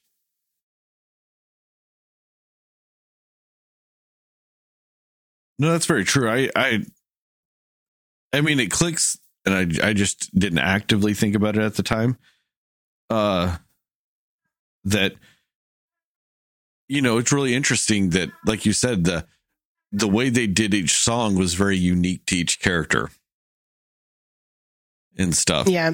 And I get what you're saying too with some of the stuff with, you know, like why didn't, you know, she talk to and confide more in her dad or even her uncle because her uncle didn't have powers either because he married into the family. Yeah, true. Like she could have related more to them and stuff like that. But I think that that's also what kind of makes it more isolating is that, you know, that these, she's supposed to have powers though. You know what I mean? Nobody looks That's true. down on the uncle and the dad for not having powers. You know, the grandmother doesn't look down on them at all because they don't have powers. The grandmother does That's look true. down on her for it though, you know. And so, well, I think she could have sought more refuge or more connection with those characters, and she didn't, and I do agree with that, it's just they don't have the same pressure she does. And I think that that might be why she can't relate to him, is because That's a good point. Yeah. no one they no one expects them to have powers. They expected her to, you know. Especially whenever like Yeah. there's also the fear that the the the the the Bruno vision was about her True. Yeah. like destroying everything, you know. But then I also like that too that like I liked the fact that Bruno's vision about her was different, you know, that they openly acknowledge that it can mean multiple things within the story, you know. And then I like the fact that with Bruno, he's like I don't make bad things happen. Like he's like that's not what I do. Like I just see what's Mm. going to happen, you know? And he means the best when he tries to warn people or tell people what his visions were because he was telling them that to help them. But because they automatically viewed what he said as a potential negative, they always took it the bad way and it became a self fulfilling prophecy on their part yeah. you know and i thought that that was a really interesting way of handling that True. Like even with that um that part that he says where he's like, you know, the the vision would change, you know, and you see the picture and it's like it could go either way. And that that was really cool too that they kind of mentioned that where it's like basically it's up to you how this is going to go. yeah but then at the same time i liked that it wasn't really up to her because i liked that the vision was accurate in regards that it would crumble because of her but it's not necessarily her fault you know and once again it became a self-fulfilling prophecy though because once the grandmother found that out she automatically thought that mirabel was the problem you know? And it became like i was saying a self-fulfilling prophecy on bruno's part. Like he just said what he saw and it's everyone else's actions are what make it come true not him. And you know i liked the fact that like it fell apart because of her but then also the vision was still accurate though because it came back together because of her. And i Yeah, i, I really and liked a- that that was an interesting twist that technically the prophecy was accurate both ways that the the house broke because of her and the house was whole because of her No, that's a good point. And I guess like in that moment too, when like Bruno was explaining it, you know, she had to go talk to her sister, is what was decided like right after that conversation they had. And I guess in my head, I was thinking of it as like she could very easily choose not to talk to her sister and not try to fix this. And I guess maybe that's what I was thinking of with it. But no, that makes yours obviously that's what they were going for. But Oh no, but Yeah. that's true though, because she did have that active thing where she- you know, and I like the fact that to her, the most important thing was like, oh, we hug, you know, right, just missing the And- point of it. Yeah. and that wasn't the point of it. Like hugging wasn't the point of it. The them gaining an understanding and being closer as a family was the point of it. But I like the fact that she just saw in the vision it was a oh we hug each other, so she kept being like hug me, and then yeah. when she when she abandoned trying to force that goal when she essentially abandoned trying to fulfill directly the visual representation of the vision that they had it happened because Yeah. You know when you're actively trying to seek a fate that's whenever you know maybe you don't get it because you're trying to force things that aren't there Right. and then when you you know just actively take part in some of that stuff maybe that's when it happens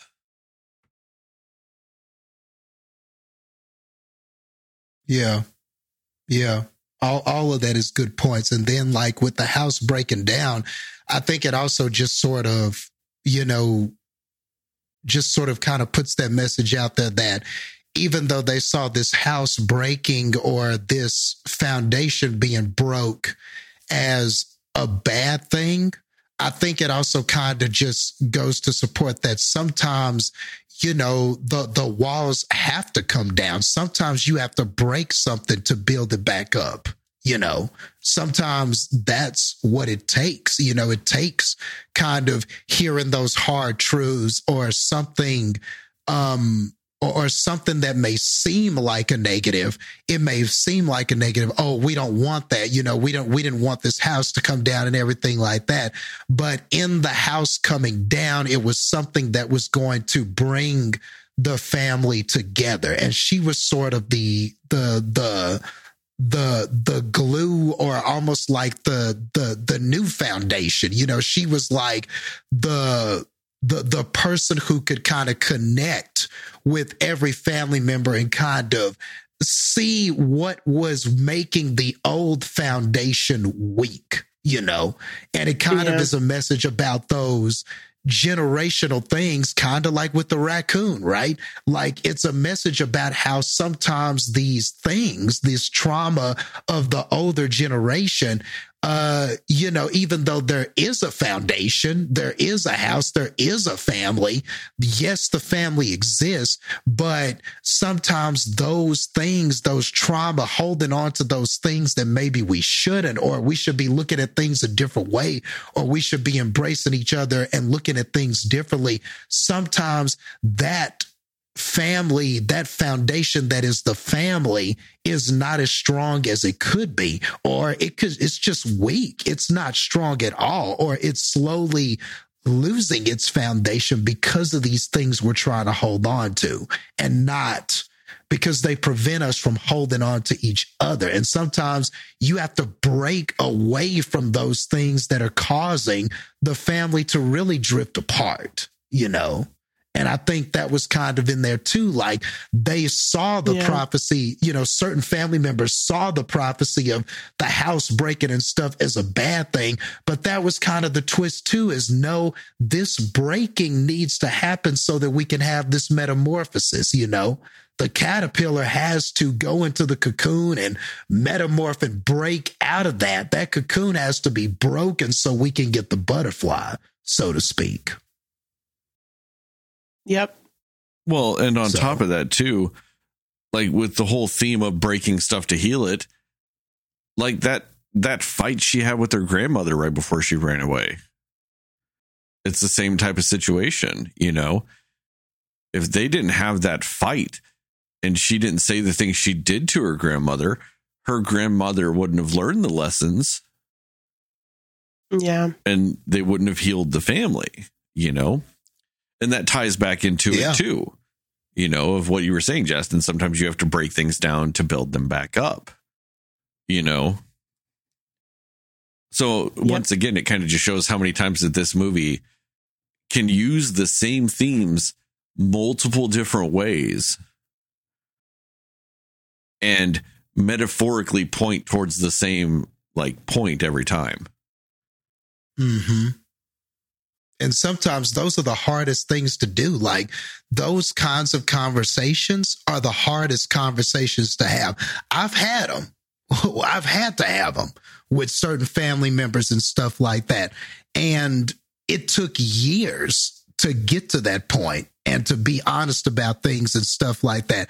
You know, I'm not trying to say, oh, I pulled a Maribel or anything, you know, but uh, it did help, you know, a certain commu- line of communication did help. But I think that in a lot of relationships, that's hard. I mean, how many times do people in marriages say all the time that the moment we stopped communicating, the moment we stopped being honest with each other and not wanting to argue and face those things was the moment that the relationship started to dwindle. You know, it just Mhm. makes me think about things like that. Uh, the Office. It makes me think about Jim and Pam when there was a moment where they thought about i think it was a valent- the valentine's day episode and everything went wrong and they were gonna and um they were just going to not they were trying to avoid the fight like somebody said it was either i think jim was like look i don't want to fight you know because if we go home we're just going to fight. Or if we go now, I know what we're going to do. We're going to fight. And then there was kind of this realization that Pam had was like, no, let's go home and fight. We should fight. We should hash it Yeah. out.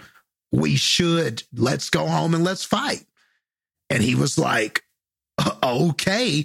And sometimes that's the uncomfortable, that's the hard thing you have to do, you know?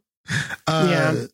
So, you know, it, it- you know, it just makes me think about all sorts of like relatable examples of this and how I think a lot of times we run from those things, facing certain family members, trying to tell the, the truths that we are afraid to tell for whatever reason, because it it hurts too bad to relive those things, or we we, don't think it'll get the desired result. Whatever the fear is, there's some legit fear there to do those things, and that's why what Maribel did is just very brave because there are people who live a lifetime and never get to that stage, never get to, they're, they're never able to do that. You know, it takes real courage and real conviction to sometimes do that. And sometimes it just has to be somebody has to make that push. Somebody has to risk that, you know, in, in a lot of those situations. And,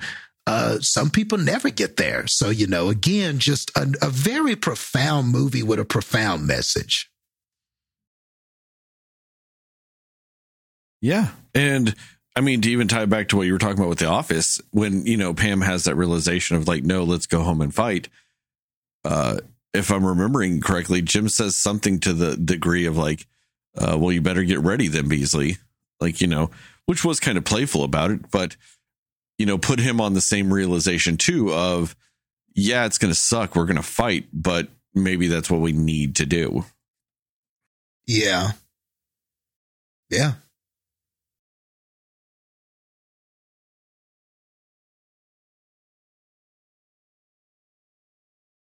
It's funny how we got to the office, but you know, it's my fault, but still, it's crazy how it's great how it all goes together, you know, whether you're talking about two raccoons or, um, the, the family of Madrigals or Jim and Pam, you know, just so many like relatable things about it, you know. It's just such a universal Yeah. message, as Heather was saying, you know. yeah, it's just universal things to just being human that these that this movie really just kind of taps into. I mean, in so many regards of like even like if you're an only kid and all this stuff, you're going to have unique pressures within that. And you know maybe the the character of Isabela speaks to that you know of what you're what's expected of you and what you really want in your life and stuff like that. And like those kinds of things. Like that's what i thought was so great about this movie was the fact that they had so many different characters and it allowed which allowed for such diversity in points of view to make it to where almost on a just in general human way you can probably relate to at least one of the characters at some point in this movie because of that. Yeah. And the movie cared enough about every individual character and was deep enough to understand that even these characters would have trials and mm-hmm. things and pressures and even these characters would would fail to be understood. It mm-hmm. wouldn't just be the character with no powers, even these characters with these abilities there would be some insecurities there too. And there would be some expectations on them that there's no way Mirabel would understand that, even though she's got her own insecurities to deal with. And that's what I mean by like kids today are lucky because I swear, if this story was written in the 80s or 90s, all of those other sisters would be assholes. And then Maribel would probably at the end of the movie mm-hmm. gain her own special power, and it would be all of them eating crow like, damn, she really was the rawest person out of us. You know, it, it would be something like that. It definitely would have not been this, you know, it, it would have been something like that you know but but this is almost like this would be like if cinderella was a movie and you find out that all the stepsisters had these significant things that they all these pressures on them and all this stuff like that and and, and then suddenly Cinderella's feeling bad that she even called them wicked stepsisters. We find out about everybody. And then we find out about the stepmother. And all of a sudden it's like, damn, like I can relate to all these characters. That wouldn't have happened back then, but it should, you know? And I like how this sort of uh, is, is it, it, it tells this story in a way, in a such a way that and a care for such for all the characters that I just don't think that would have been the idea years ago, you know.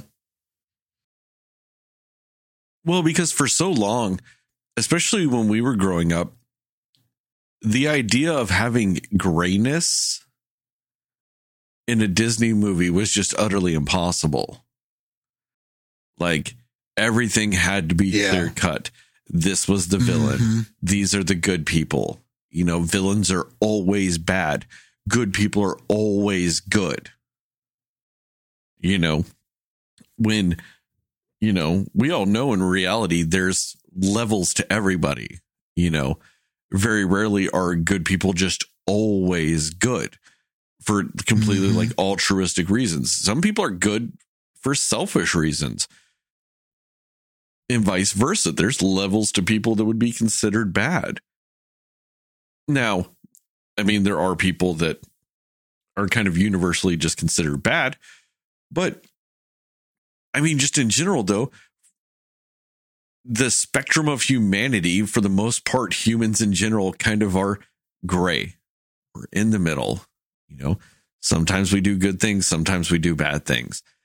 And in this movie, I like the fact that none of the characters weren't without their flaws with some of those degrees. Like even the the protagonist, the hero, if you will, of this movie, Maribel, while a lot of it was like her intentions were always good, you know, when you look at some of it, you know, she just wanted to talk to her sister Luisa um, to see if she had heard anything about problems with the house. And then she just wanted to talk to Isabel and hug her because a vision said that that would fix everything.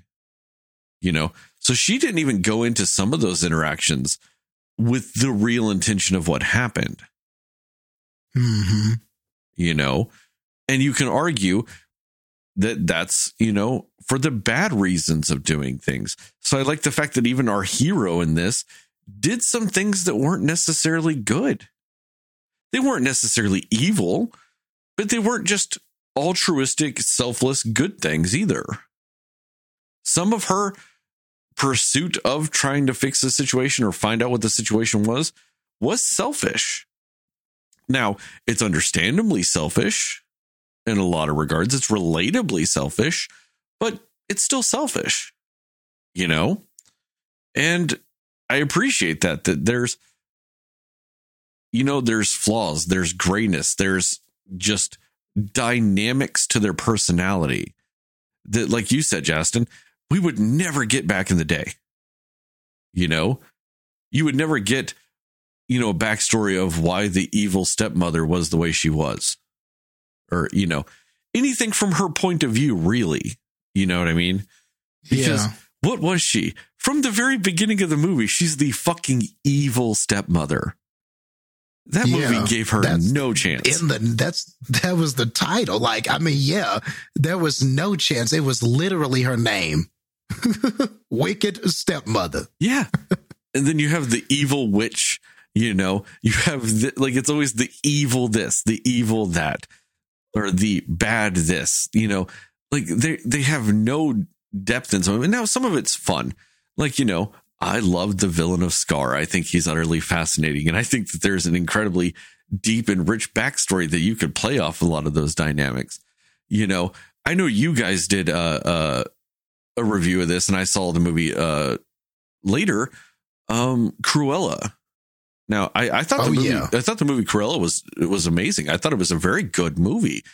Um, but then when you really look at it, they really did a weird job of making it to where that cannot connect to the same fucking Cruella de Vil you got in 101 Dalmatians. You cannot Mhm. connect those Right. characters anymore. You know, Yeah. and that's fine because you don't like, and maybe we'll get a better 101 Dalmatians that doesn't have Cruella de Vil just be want to be a puppy murderer the whole fucking movie.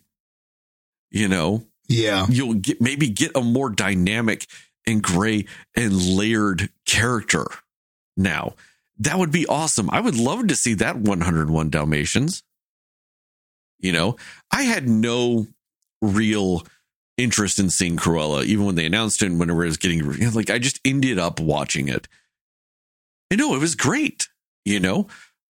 Like they did so many interesting things with the character because they grayed her out you know. And while she was not necessarily the best person in the world at the end of that movie, she was still very like you know fucking bad. There was just so much depth. And the fact that you know, like I said, that might lead to a revamped 101 Dalmatians is fascinating. I know you and me, Justin, have talked a, a lot over the years about the idea of like a backstory for Scar and all this other stuff. Yeah. And for so long, we always had the caveat of, but Disney would never do anything like that. Because for so long, Mhm. Disney wouldn't. We might be able to get something like that now. They probably won't because it's an animated and it's lines, whatever. But like now it makes me think like how much of a missed opportunity was that to not do that in the quote unquote real animation or you know live action animation uh, Yeah. Lion King. Like, how much more of a missed opportunity is that now? That, like, one or two years after that movie came out, all of a sudden Disney can make gray movies? Oh, God. Why couldn't they have just waited to do Lion King then? Think about how much, di- like, better that doing that version of the Lion King would be if they grayed out Scar. And even if you and grayed out Mufasa and gave them Yeah. depth and gave them layers and everything's not just black and white and good and evil you know? Like god that would have been such a like way more interesting movie. And would have done something we talked about when we did that episode was they didn't do anything to really justify doing this version because it's the, the same thing with weird soulless lion faces. Like you could have graded it out and given it depth and justified making this version of the Lion King, and just been so interesting about it. It would it, it and and and and it's not like Jon Favreau can't do something like that. You know what I mean? Like he fucking resurrected Robert Downey Jr.'s fucking career. You know, he was just kind Right. of the good for nothing Hollywood drug addict, and now he's just like fucking Hollywood royalty now. And he Yeah. just, you know, and you can't tell me that he couldn't make a movie like that. He could have done so much greatness, but Disney didn't want to do stuff like that back then. And it's it's crazy. That was only a couple of years ago. Like that's only a few years ago. Right. And now they're willing to? Oh, it'd be fantastic. Like, it's just like because like you know, there's that one there's that one song, I don't remember who does it, but you know, the singer says she says she's mad at Disney. And the whole idea is watching Disney animated shows and the, the princess movies and stuff like that, like gave her fucked up romantic expectations. And that's something we've talked about in tropes and all kinds of stuff, you know? And but now think about what the kids are getting like you were talking about Justin like how you're jealous and all this other stuff like what the kids are getting nowadays. You know, you're getting Disney princesses that don't that aren't fucking damsels in distress when you look at like the Frozen movies and stuff like that. You get Mm-hmm. you know, you get something like or Moana. Moana didn't need to be saved by anybody and stuff like that. Like she's, you know, so you're getting Disney princesses that don't need to be saved. And then you're getting fucking movies like this that have no villain and are just about human emotions and family dynamics and just the idea of being insecure or finding your place in the world.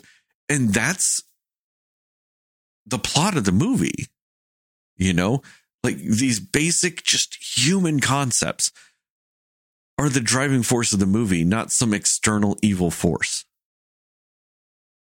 You know, even if you want to go back to some of the fucking like Pixar stuff, even if you want to count some of that, like a movie like Inside Out, that's about dealing with emotions and and and feelings and, and memories and all kinds of things like that. Like all these Yeah. things that Or we never Oh, got. ahead. You know, the only close the closest thing we got to all of this was fucking Mr. Rogers. that man. More emotions. I guess that's more true. emotions. Yeah. Yeah. I mean, you definitely got a point with that. Or like I think about Toy Story where like the the antagonist was kind of Woody's insecurities and the comparisons he made between him and Buzz Lightyear. You know, like Yeah. that was what had to be overcome was he the inadequacy he thought he felt because he thought he was being replaced by Buzz, like in that first Toy Story movie, and their relationship and all of that kind of stuff. Like, um, even even then, it was a little bit in there. Like Pixar, I think got there just almost before anybody. Like, like They they, did. just They did because Inside they, Out they was got there ago. before anybody. Yeah. Yeah. Yeah. Cause even, yeah, Inside Out was years ago and stuff like that. Like, but even like, I think about like the superhero movies too. Like, the, the even the like the the heroes and the characters are more gray than they used to be because you know it used to be just pretty straightforward. Like you know superhero haha you know there's a villain haha he's bad he's good. Boom boom boom they fight. Villain gets killed or something like that. But what's even kind of cool is like in this spider-man movie that's even addressed. Like where you know, Doctor Strange is like, well, these guys die fighting Spider Man, and you have Spider Man going, man, you know, you got this Tom Holland Spider Man going, man, I don't want to kill these guys. That, I mean, even Yeah. that You could is kind of a, a cool thing. You know what I mean? Because it was so acceptable back then to just see a superhero movie and just kill the villain. But I like that he's like, that was the coolest thing about the previews to me was that there was a Mm. part where he was like, uh, I, I don't want to kill these guys. There's got to be Like, why another to way to do this. Yeah. That was tight to me.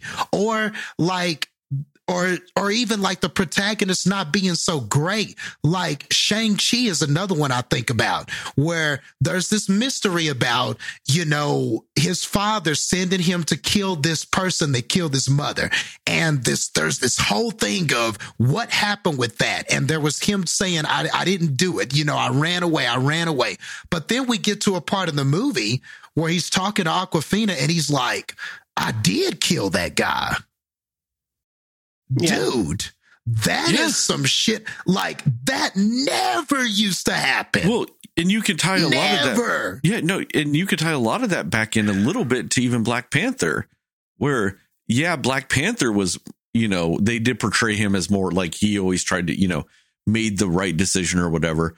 But you at least had the fact that at the same time, Killmonger wasn't wrong. yeah yeah, Yeah. They at least, well, they and he, didn't, and he they looked didn't up to gray his out. father so much Yeah. oh go ahead Well, I'm just saying they didn't gray out Black Panther as much, but they did gray out the villain, at least in that movie. mm-hmm mm-hmm Yeah.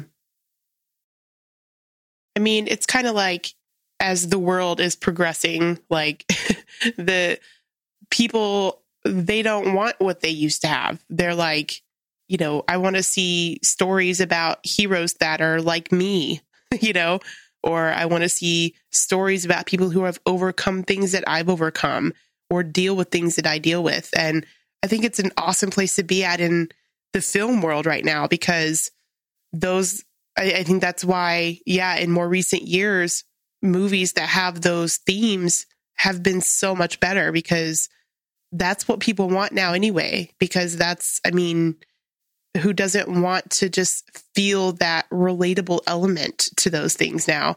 And that's, that's what it's about these days. And, and I love that because that's where, that's what I've always loved most about movies that I, that I watch and that I continue to watch. It's the ones that I relate to, you know? Yeah. I mean, like, I want to, like, you look back at something like, all right, you take this movie right here Encanto. Like, 13 year old me could have insanely used a movie like this. You Yeah. know, like, Right. there were so many points in my life where a movie like this would have had a profound impact on it. I mean, fuck, I'm 35 and this movie still has a profound impact on me. Whereas, but like, what did we have back then? Like, oh, you're a fucking princess and this prince is going to come save you. I can't relate to that Right. movie. yeah. I can't relate to being a mermaid. Like, you know, I can't, like, you look back at, I mean, those are good movies. Like, Little Mermaid's not a bad movie. Like, nothing against Little Mermaid, nothing against Cinderella or any of those movies, but like, they're so fucking bland, though. They're all the same shit. Like, I mean, those movies are like the weird stereotype of a white person bringing potato salad to a cookout. That's what those movies are. Like it's just bland and weirdly has raisins in it. No one knows why. That's what those movies were. or at the very least, they just lack depth. Like, c- c- you know, like for every good thing, you could probably find something that should have been more explored or could have been more developed. Like with the Little Mermaid, the, the, the, the message about trying to get to a place where you feel that you belong and you feeling like you don't belong and but but but there's this other place that you feel like if I could go there, if I could be there, that's where I really belong. Even though I'm not from there, I feel like I belong there, and that's where I'm trying to get, trying to get to somewhere I belong. That's a relatable message. But Yeah. you know, if that was made today, you would also address the other characters you know? We we would understand the sisters you know? Like that's a great contrast too. At the beginning of the little mermaid there's the song where we hear the names of the sisters and that is it that is pretty much all we get from the sisters. You know, they're introduced and Ariel's missing because she's somewhere else. And it's more about just establishing that Ariel is somewhere else. She's not at the ceremony because she could care less about that. She's the oddball. She wants to be somewhere else. But in a, but in Encanto, we named everybody and everybody was significant to the story. And that's kind of the difference. Like i- i- if if Little Mermaid was Yeah. made today, there you would have addressed the sisters, all that would have came together, and there would have been this message about them having to accept that she was different, but at the still loving her. And then maybe it would have been something where even though the little mermaid went away, there would be occasional times she would still visit them and stuff. And th- there would be this understanding that nobody was bad per se. They loved their sister and the, and King Triton loves his daughter, but you know, it, w- would have just been more depth to it, way more depth to it. But instead you just get this one thing about it that's one or two things about and Ursula's great, but I love Ursula. But like, you know, but there's this one or two things great about it. But you would have developed so many more things if that was made today. There are so many things that they didn't even touch in that movie that should have been, you know? Yeah, So- and and you wouldn't have had to have her, you know, the catalyst of her wanting to find where she belonged, just be a guy that she saw Like, you Yeah. know, she could like There'd be more to it than that. That's yeah, why it- it'd be more about like it yeah, blands out that fucking message of finding where you belong. It gets so blanded out because it's just because oh oh I saw this guy I want to go be with him. You know that's what blands out the story. Is in so many re- like Yeah. guards, she kind of becomes a bystander for some of it. You know, like that's why it kind of ends up being to me like I said bland is she's she's not doesn't necessarily play an active role in some of the big parts of that. And it's just the dumbest of motivations you know? Like i i completely agree that you know it has that great message of just finding where you belong and all this other stuff but they go about it in such a boring fucking cookie cutter disney princess bullshit way and yeah, Whereas this movie, like if you think about it now, if they did Little Mermaid now, that like you said, they would have explored more of the family dynamics. They would have explored more of all this other stuff, and they would have said like "fuck Prince David" or whatever the fuck that guy's name was. Like you wouldn't, he he can be in the movie, but he doesn't have to be so fucking important because he shouldn't have been. Like you know, they could have just met each other when she fucking went up there. You know what I mean? And he, you know, yeah, like all this stuff, and you could have had some fun dynamics because it could be like, well, she couldn't talk, so they couldn't really communicate. But he's like, oh, but you seem like you're from out of town. Here, I'll show you around my kingdom, and just like show her things, and they do fun activities, and like just show her what it's like to be up. You know, he doesn't know it, but on the you know the land side of things, and just gone about it that way, and all this other stuff. And so yeah, you can have the romantic connection. I'm not necessarily saying that's a bad thing. I'm just saying it should have been the fucking catalyst for her to finally go, you know what? I'm going to go up there now. Because, yeah, you know, yeah. I was fascinated Because, with this yeah, you're place, right. but I saw this guy, so now I have to go there. Like, come on. Yeah. And there have been people that I've seen memes about that too, or funny things where people are like, this story is basically a woman that leaves her entire family and existence for a man. And I've seen it joked in that way about it. So yeah, you're totally right. Like he would have been part of the things, or maybe like like you said, I like that story of her going up there and him showing her all these things and explaining these things to her. And maybe through that, through that connection with where she wanted to be and him sort of bringing more light to this Uh, to this earth life that she wanted maybe that's how the love develops from there. And it, and even at the end it could have been like well i don't know if you're the one yet but i want but now i can walk. I have legs. I can we can explore what our relationship is and i can explore what my relationship is to earth now now that i can walk and stuff like that. You could have ended it differently. It didn't have to end with a marriage and a big ceremony. You know, it could have ended more like, I, you know, now that I am in a place where I feel I belong, now it's time to see, you know, now it's time to explore that more. And he could have been a part of that. He didn't have to be the, the, the, the end all be all of that. So yeah, I totally agree with that. Like it would have been way better now, but yeah, See, it's like from as it is, that's what we got. Yeah, like because like her, you know, she was obsessed with kind of the quote unquote land culture, if you will, and stuff. Like I I'm really fascinated by modern European culture, not necessarily historically, because historically Europe was shitty to most of the world. But like modern European culture and like modern European food and stuff like that. I'm incredibly fascinated by it. And I want to just go to Europe. And we've talked about it before with the whole idea of like, if you had no bills for a year, what would you do? And I said, like, I just go to Europe and I'd eat and drink nonstop. I'm like I'm utterly fascinated with all of that stuff, and I'm, very interested with it, and I want to go there some point and do these things. But it'd be like I have that fascination with Europe, and then I just like open a catalog or watch a YouTube video, and there's some fucking hot European chick, and I'm like, "Yep, got to go to Europe now." Just uprooting my life because there's a hot European chick, so I now I have to go there now. Fuck everything, I'm going. Like that's if you said that to somebody, they'd call you fucking dumb. Yeah. And that's all Yeah. Ariel did. That's the shit we grew up on. Like, how did we turn out Mm-hmm. into like semi normal, fairly well adjusted people? We grew up on some bullshit. Like, so many of these fucking Disney movies, people made the worst decisions ever. We were just sh- shoveled that shit like it was the fucking gospel. Oh, man. Yeah, like I'm not gonna lie. Yeah.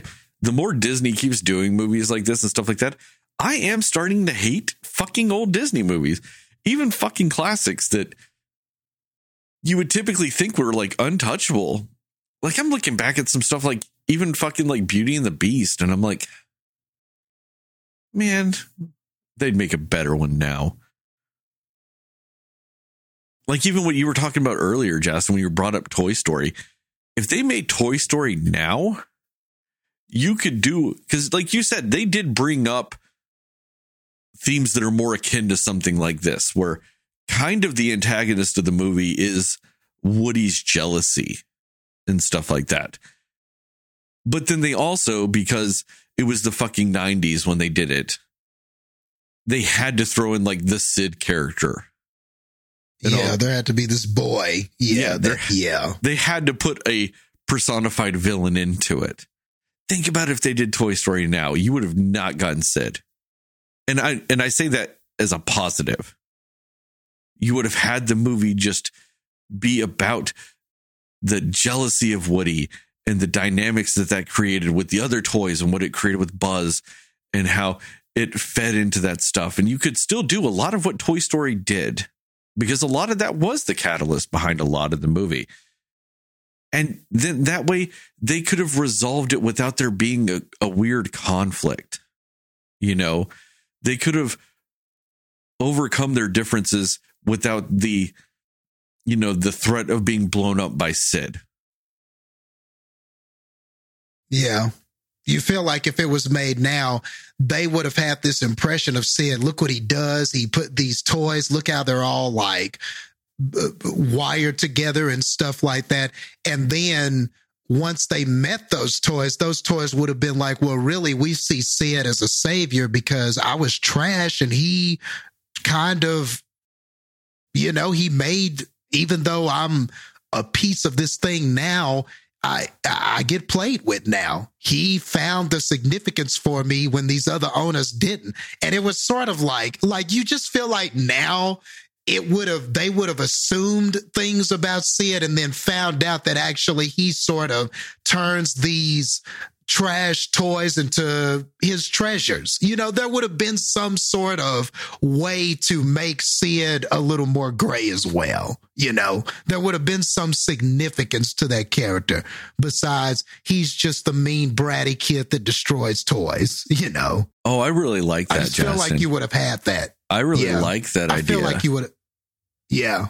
because Yeah. then that would have given like that would have changed Woody's perspective on what it means to be a toy and all these things like what's the most important part and like you know how you help with the kid and stuff like that. Some of the lessons we got in like Toy Story 3 and stuff like that.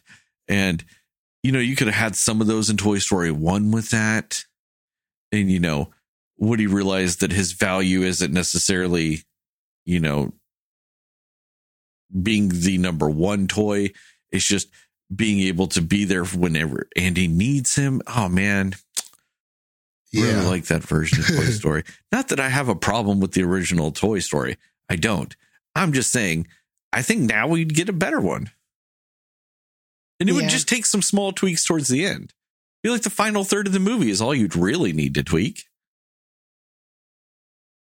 yeah. And it would just make it that much better.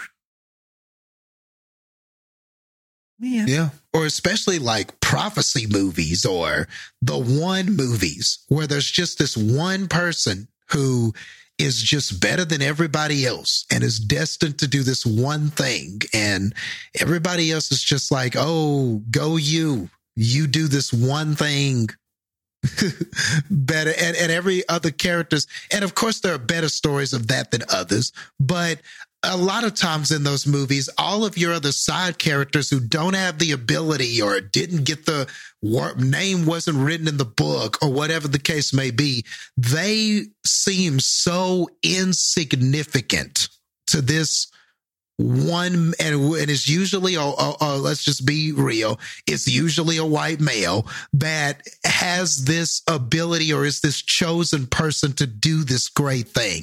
And you just think that like even today they're kind of tackling this idea of just this one person that does you know normally now that person is flawed or he needs help or his friends are so th- these other people in his life are so important to him that there's no way he could do this without them you know now it feels a little more clear like like that even that is sort of changing you know Yeah, no, I agree. Because I, that's honestly one of the things that I'm probably the most tired of in movies is the idea of the one, the chosen one, the savior characters. Like, you know, that's, I think, one reason why Dune doesn't click with me as much because that is the character, Paul. You know, he's fucking yeah you know, Dune Jesus. And like, because those, that's just such a tired trope to me. Because very rarely is it possible for somebody to be that. You know what I mean? Like, you know, even Harry Potter, I think, takes it a little too far with some of that stuff, with him being the one it does do a little bit more with what you were talking about about relying on side characters a little more like there are very much a few times in the in the series and st- in the books and movies that harry is a little fucking useless and hermione has to save his ass yeah. That's at least a positive in that is that it does show that yeah the chosen one kind of sucks sometimes at some things. Like people you know you have to rely on other people. You can't just go and do things on your own and be the chosen one and shit. Like that's such a fucking tiring trope. And that's one thing that i thought star wars was doing a little bit of in this new trilogy and then in that third movie Mm. they ruined it yeah and it became all about so destinies again oh fuck hmm I was Yeah. so happy when they were getting rid of some of that shit because I'm like, yes, there's a universe of people. You can't have one fucking savior in a universe. Like, let alone, I think it's it's tiring when it's just seven billion people on Earth and you're doing chosen one stories. But like, they've got intergalactic travel, so you've got more billions and more planets, and it's a universe of shit and it's still about one fucking person or one fucking family, like fuck off. Like it's a universe. yeah like that's such a tiring fucking trope. The fate of the universe comes down to one person. Ugh. How fucking played out and boring is that shit? And once again, tying this real quick back into Encanto, I love the fact that while you do have the main character in something like this with with Mirabel and stuff, she couldn't be the savior on her own. As much as she wanted to save the family and wanted to fix the problems and stuff like that, doing it on her own is what was could cause the, you know, it to go bad and did help cause it to go bad. And it not necessarily just her on her own, because you know, her grandmother didn't want to listen to her in those situations and stuff like that. But just the idea of doing it on your own in something like Encanto showed to be the flaw. When you have a family and you have these people in your lives, if you rely on them and you talk to them and you, you know, prop each other up and stuff like that, that's whenever you can actually succeed in your goals. Bam, tied it back into this fucking movie. yeah hell yeah which once again shows how fucking great this movie is. Man, oh man. I was gonna. Well, uh, I did have one problem with this movie, and honestly, I don't even remember what it was at this point. Oh, yeah, I do. The very first song, "The Family Madrigal," the end when she starts going very fast, I was not a fan of that. Just because, once again, my hearing issues then caused a problem. She was just going Oh yeah, I get that. so fast Oh, yeah. that like I could no longer make out the words. I'm like, ugh. That was it. That was really kind of my main problem with the movie was the end of that one song. Because I'm like, man, I don't understand her anymore because she's just going so fast. And I get it. I'm losing my hearing, but still. It just doesn't help. But yeah, for that being my only main critique of this movie, yeah, I think they did a good job. Because once again, if there were other flaws and stuff like that in the movie, I didn't notice it. So, yeah, and that's kind of my trademark of whether or not a movie did a good job. Do I notice your flaws? Because if you're good, Yeah. I might not. Yeah. And, you know, and it was what, an hour and 40? So it wasn't So overly stuffed or overly long. Um, so that was good.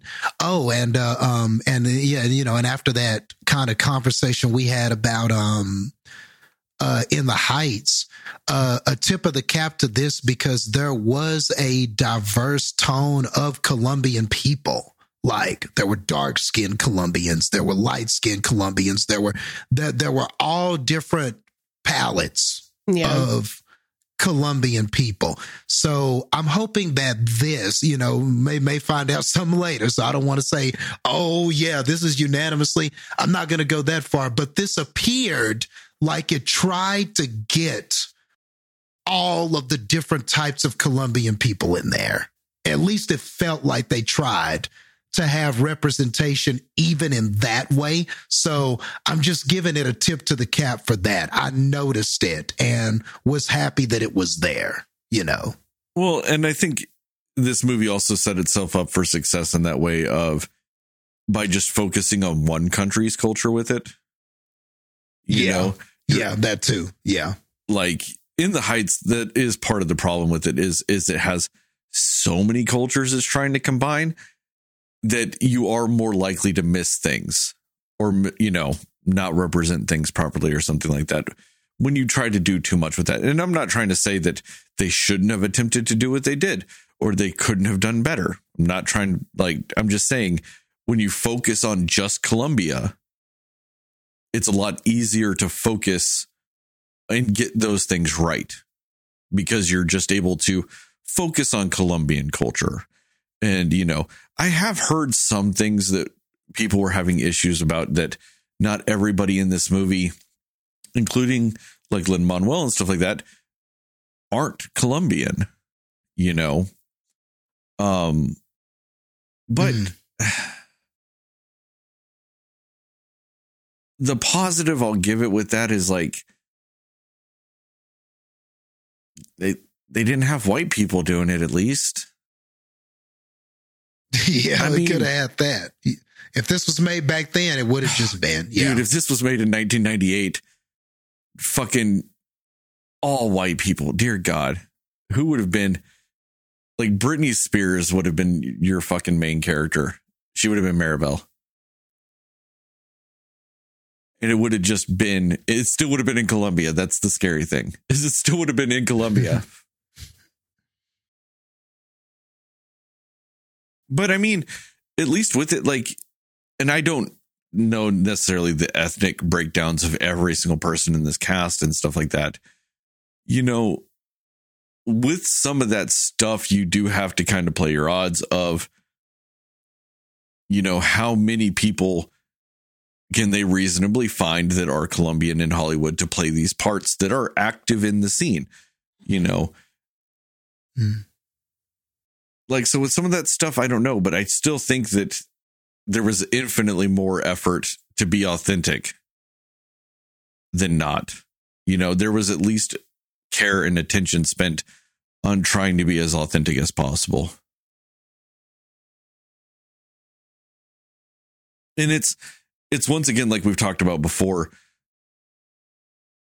you know at least they're attempting to moving forward even if they haven't quite get there yet that's not Yeah. necessarily fine but it at least shows that we're moving forward like we have to still acknowledge that there's more steps to be taken, but at least we're taking steps forward also. Yeah, you're seeing an effort being given. You know, Yeah. And just next time, if we did, if it does fall short, cool. Next time, let's do better. Like, let's just keep that mantra. Let's just keep doing better. And once again, as compared to most Disney movies, it seems like they give a fuck about a culture more than they used to. So we're making steps because Mhm. Disney was probably one of the worst perpetrators of not giving a fuck about people's cultures for a very long time. Just so long. yeah, Because even when they would try to make up for it, they would do it in some shitty ways. Like, I kind of feel like they made Pocahontas to be like, we're not racist towards indigenous people like you all think we are because of what we did in Peter Pan. Look, we'll do Pocahontas. Dude, we're not going to have any indigenous people in the fucking movie or voice any of the characters, but look, it's an indigenous character voiced by a white lady. That really kind of makes me think that that really is why they did Pocahontas. To be like, no, no. Peter Pan wasn't real. Look, we care. Ugh. Fuck, we got garbage. Anyway, any more thoughts about this movie, guys? No. all good. Good. We need to wrap this up, or I'm going to start going down a list of Disney movies and all the fuck ups they did. So, anyway, on that, it's a long list. On that note, maybe we need to do an episode on that, just going through Disney movies and just why, as great as people sometimes think Disney is now, how for a long time they were just kind of the evil empire. Let's be real. Uh, anyway, on that note, thank you guys for listening to this episode of the Cinema Slayers podcast. Disney, don't kill me. Uh, check us out on the internet at www.cinemaslayers.com or Facebook, where Cinema Slayers podcast, or Twitter and Instagram, where we're cinema underscore slayers, or on TikTok, where we're Cinema Slayers pod. I recently became aware that like the last week's worth of my TikToks are just not there. I don't know what happened. I'm probably just going to have to re record all of them and put them back up. But I'm like missing a week of them. And I'm very confused as to why. So I don't know. So if you're ever like, well, why did Sterling stop at the beginning of December? I didn't. I kept doing them. They're just not there. And I don't know why. So I'm currently trying to figure that out. Hopefully I'll have that rectified soon. Um, but yes, give us a five star rating and review. We'd really appreciate it. Really help us out. Tell your family, tell your friends, tell your friends' family, tell your family's friends. But especially tell those dear sweet mothers because I don't know. I think moms would like this movie. I think all fam like all members of the family would like this movie. So as a family and as a friend family and as a family's friends, go see this movie. It's nice. I'm assuming if you're listening to this part of the podcast, you've already seen it. But just in case, if you haven't and you're weird, go watch this fucking movie. We all said so. Um, and once again, as always in the TikToks and this podcast, just remember, according to Justin, Moon Knight is the best picture winner.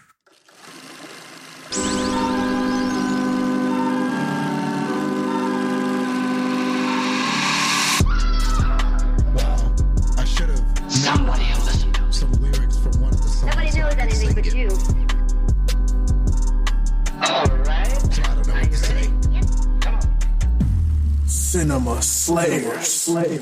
Uh, actually, does does Mirabel count as a? Is she a Disney princess now, or that that, that no, she can't be, huh?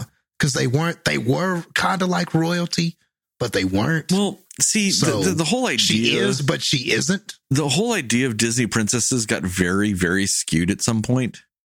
You know, like who's a princess, who's not a princess. You know, they have these weird arbitrary rules, and I don't know what's what. But I mean, if you think about it, I mean, she should be because it's like a, you know, it's almost like it's a magic castle, if you will, like all kinds of stuff. It is right. Yeah. Yeah, and then they're like the royalty of that town. You know, they have the magic. They're the the the people that the whole fam that that the town looked up to, and everything like that. And her being kind of, you know, it, it feels like she's a Disney princess. And if she is, that's cool because that would make her uh, a Colombian princess, and she wears glasses.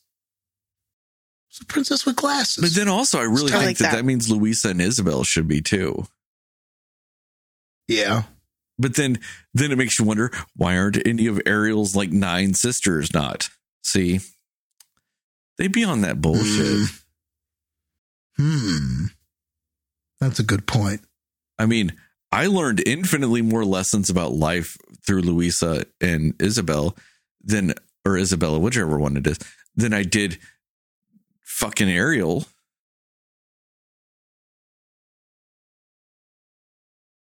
I don't hate That's the Little true. Mermaid. I'm not picking on her. It's just it's a very easy movie to pick on though. Because it's one of the most ridiculous outside of the even older ones, like Sleeping Beauty. Oh my god, it's terrible. I can hate on that one all day. Even Snow White and Cinderella, I can start picking those apart too. Well, I really do almost want to do an episode now about this. We just talk about all the terrible fucking things Disney did and set us up for. or just dissecting them and talking about like if they were made today, what approach would probably be taken with it versus what wasn't done. That was interesting when we talked about that. Yeah, but That, th- that some might of them, make an interesting topic. some of them would be incredibly easy though, because it's like Sleeping Beauty. You just don't fi- fucking make the movie now. That's how you fix that one. you just don't do it. Damn. Well, there's nothing about that movie that's great. You know, it's still True Love's kiss, but the motherfucker, she's asleep. How do you, how does she know that she truly loves him? How does he know he truly loves her? She's fucking asleep. Like, you know, literally nothing. There's Yeah. no way to have True Love's kiss in that scenario. It would almost, I mean, you would uh, she would almost have to wake up first and then the curse be on a time limit or something and the guy tries to kiss her but it doesn't work because there is no love so it's kind of this journey to like find that i don't know you're right this would be very difficult to do yeah, you couldn't do it. Like that would be a It's weird thing to do with that curse. Is like, okay, you got to her. She wakes up for 48 hours. Now see if you love each other. Then it becomes a weird speed dating movie. yeah and and still it just would be unbelievable yeah i don't know how you fix that Yeah, you just don't make You know. it. We're not even going to get into consent issues or anything like that with this movie. We're just going to get into the idea of how the fuck can it be true love's kiss if one of the people is asleep and you've never met each other? Like, you know? How Yeah. Nonsensical is that shit? And also, how Yeah. long is the movie Sleeping Beauty? Because how long can it really be? Your one of your main characters is asleep the whole movie. And the rest of the movie is just him getting to her, but it's not like it's even a buddy dynamic or anything like that. How fucking long was that movie? I don't know. I'm looking it up. Uh, i don't know I, I mean was it An even hour 60 minutes 15. Hour 15? oh, okay That's Yeah. fucking half an hour too long for that story. like, what the fuck? I don't really remember. Like, I don't directly remember the whole movie. I remember the end where he goes through the thorn vines and fights Maleficent as a dragon. You know, I remember that part. But what were they doing for the other fucking hour and 10 minutes? How, like, you got the bibbity bob. No, that's Cinderella, isn't it? I don't know. You got the fucking the little fairy ladies. Was the movie about them? I'm not going to watch the movie. I don't know why I'm trying to figure out the plot of that movie. I'm not going to watch it. I don't care that much. It's dumb. Wait, am I wrong or was she did, did they meet each other before she went to sleep? I don't. Wasn't, fuck wasn't there some know, sort of dude. song? I thought Wasn't there some sort of weren't they in the forest or something? And there was that song like uh Once Upon a Dream. I love you. I wanted you once upon a dream. Am I making that up? Wasn't that something Justin, that they were I don't fucking they looked, they saw each movie. other. they saw each other, right? And then they were sing- he was singing that on his horse, right? I don't know. The memories are coming back. I want to say she saw him and fell in love with him in that moment. oh it yeah, was a love at first she sight. saw him. gimmick. Got it. Yeah. That still doesn't help that movie.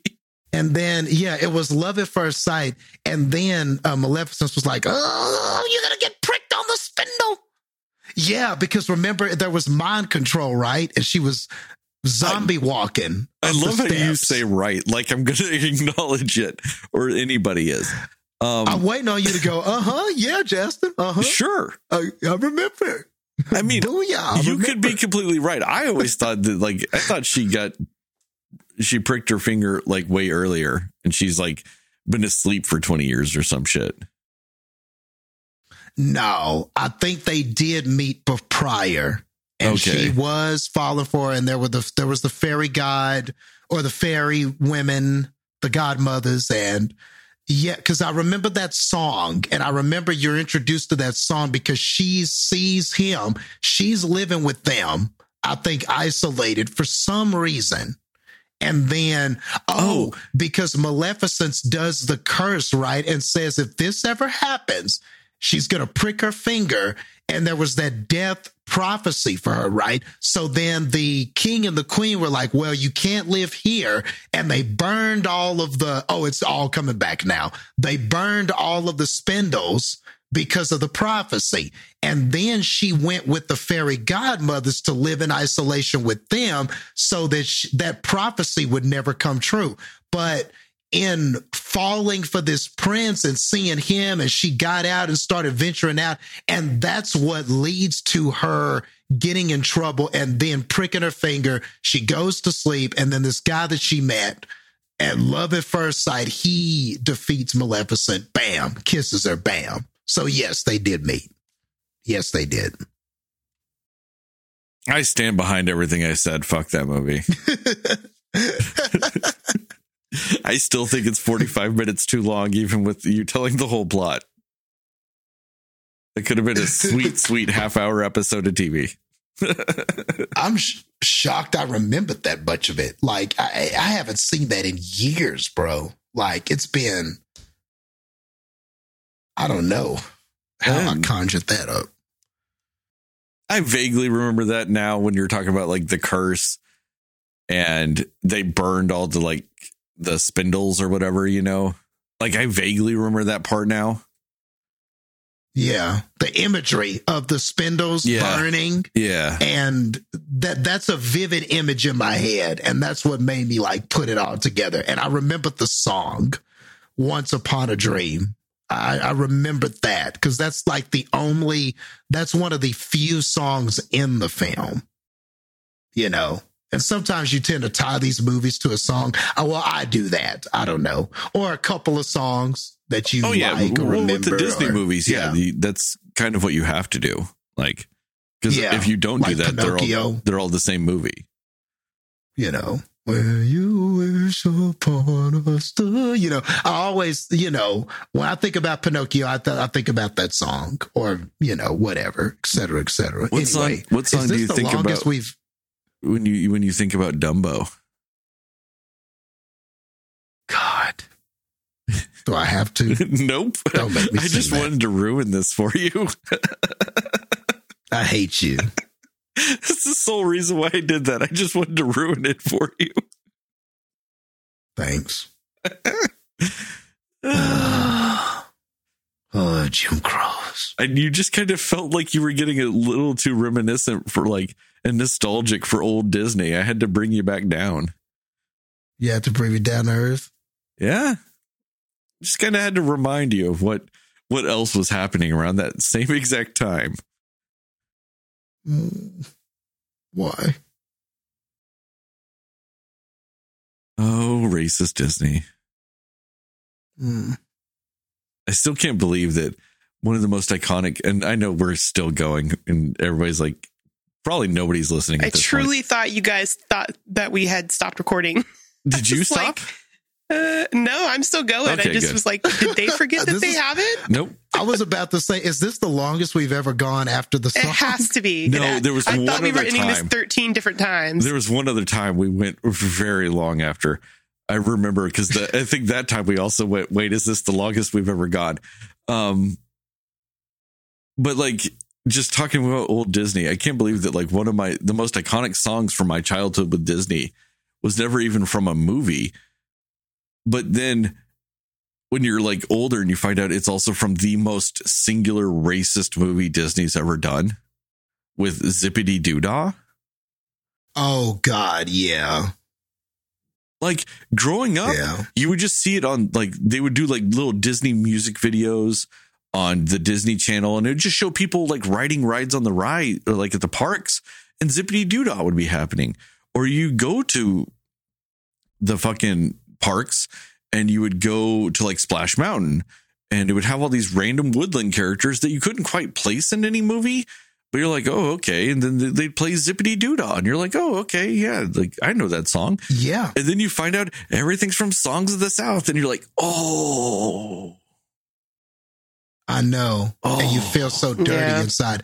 I remember going to the park and that was playing over the intercom. Zippity doo dah, zippity day. And I remember humming and singing along when I was at Disney World. And now it's just like, it feels so dirty. Like it just feels, yeah. man, I'm gonna go And have see, to take exactly a shower after we're done recording because of this. I know. And now that's exactly why I'm like, I'm jealous of today's kids. Yeah, dude. Do you know what they're changing to Splash Mountain too? Right? What? Uh, Splash Mountain. I think they're theming it now after Princess and the Frog. Oh, tight. They're getting rid of the uh all the songs of the South characters, and they're going to theme Well, it after Princess and the Frog. But yeah, which sure, anything like because I mean you need to have Splash Mountain. Splash Mountain is an iconic ride. You Yeah. know, it's an iconic ride. But God, everything around it is so terrible. And just who thought that that was okay after Disney had more or less openly acknowledged that they didn't want anybody to remember they made that movie. And they still went, no, no, no, we're going to do a ride based on it, though. We just won't acknowledge Yeah. and you it never clicks when you're a kid because you're just like oh it's woodland creatures i'm sure they're in disney who knows and like you like the way they always sh- like played and showed zippity doodah you're just like oh you know like i honestly always thought of that song as like a a song about having fun at disney world you know yeah. That's thought what I was thought like the song was about. yeah. Yeah. To me, it was like the principal theme song of Disney. Like I thought it was one of those significant songs. You know, the only song I used to put above that was Wish Upon a Star, you know. Yeah But at that time, I thought that was just as significant because I heard it so much. Exactly. And like I said, every time they did it, they just showed you images of the parks. And so that's what I thought. I thought it was like the theme song of the parks. You know, like that's what it was about. Going to Disney World and having a good old day and shit. You're just zippity doo dying on the rides, whatever the fuck that means. Ugh. And then it's all slave songs. Fucking Disney, man. I'm glad that they've kind of got a soul now. Like, not really. They don't have a soul. They're still Disney. But, like, at least they're actively trying to make people think they do, kind of like a sociopath. Like, they've at least now acknowledged that they're evil to themselves. And so they're wanting to mirror other people's behavior so they look less evil. you know, kind of like how Dexter wanted to have normal relationships on the show because he wanted people to think he was just a normal person. Mm-hmm. At least Disney's yeah. doing that now. Like they're just trying to be like, no, no, we're not evil. Look, we do these not evil good things instead of, you know, pumping out evil shit. All right. You guys ready to end this now? Or do you want to bring yes. up other terrible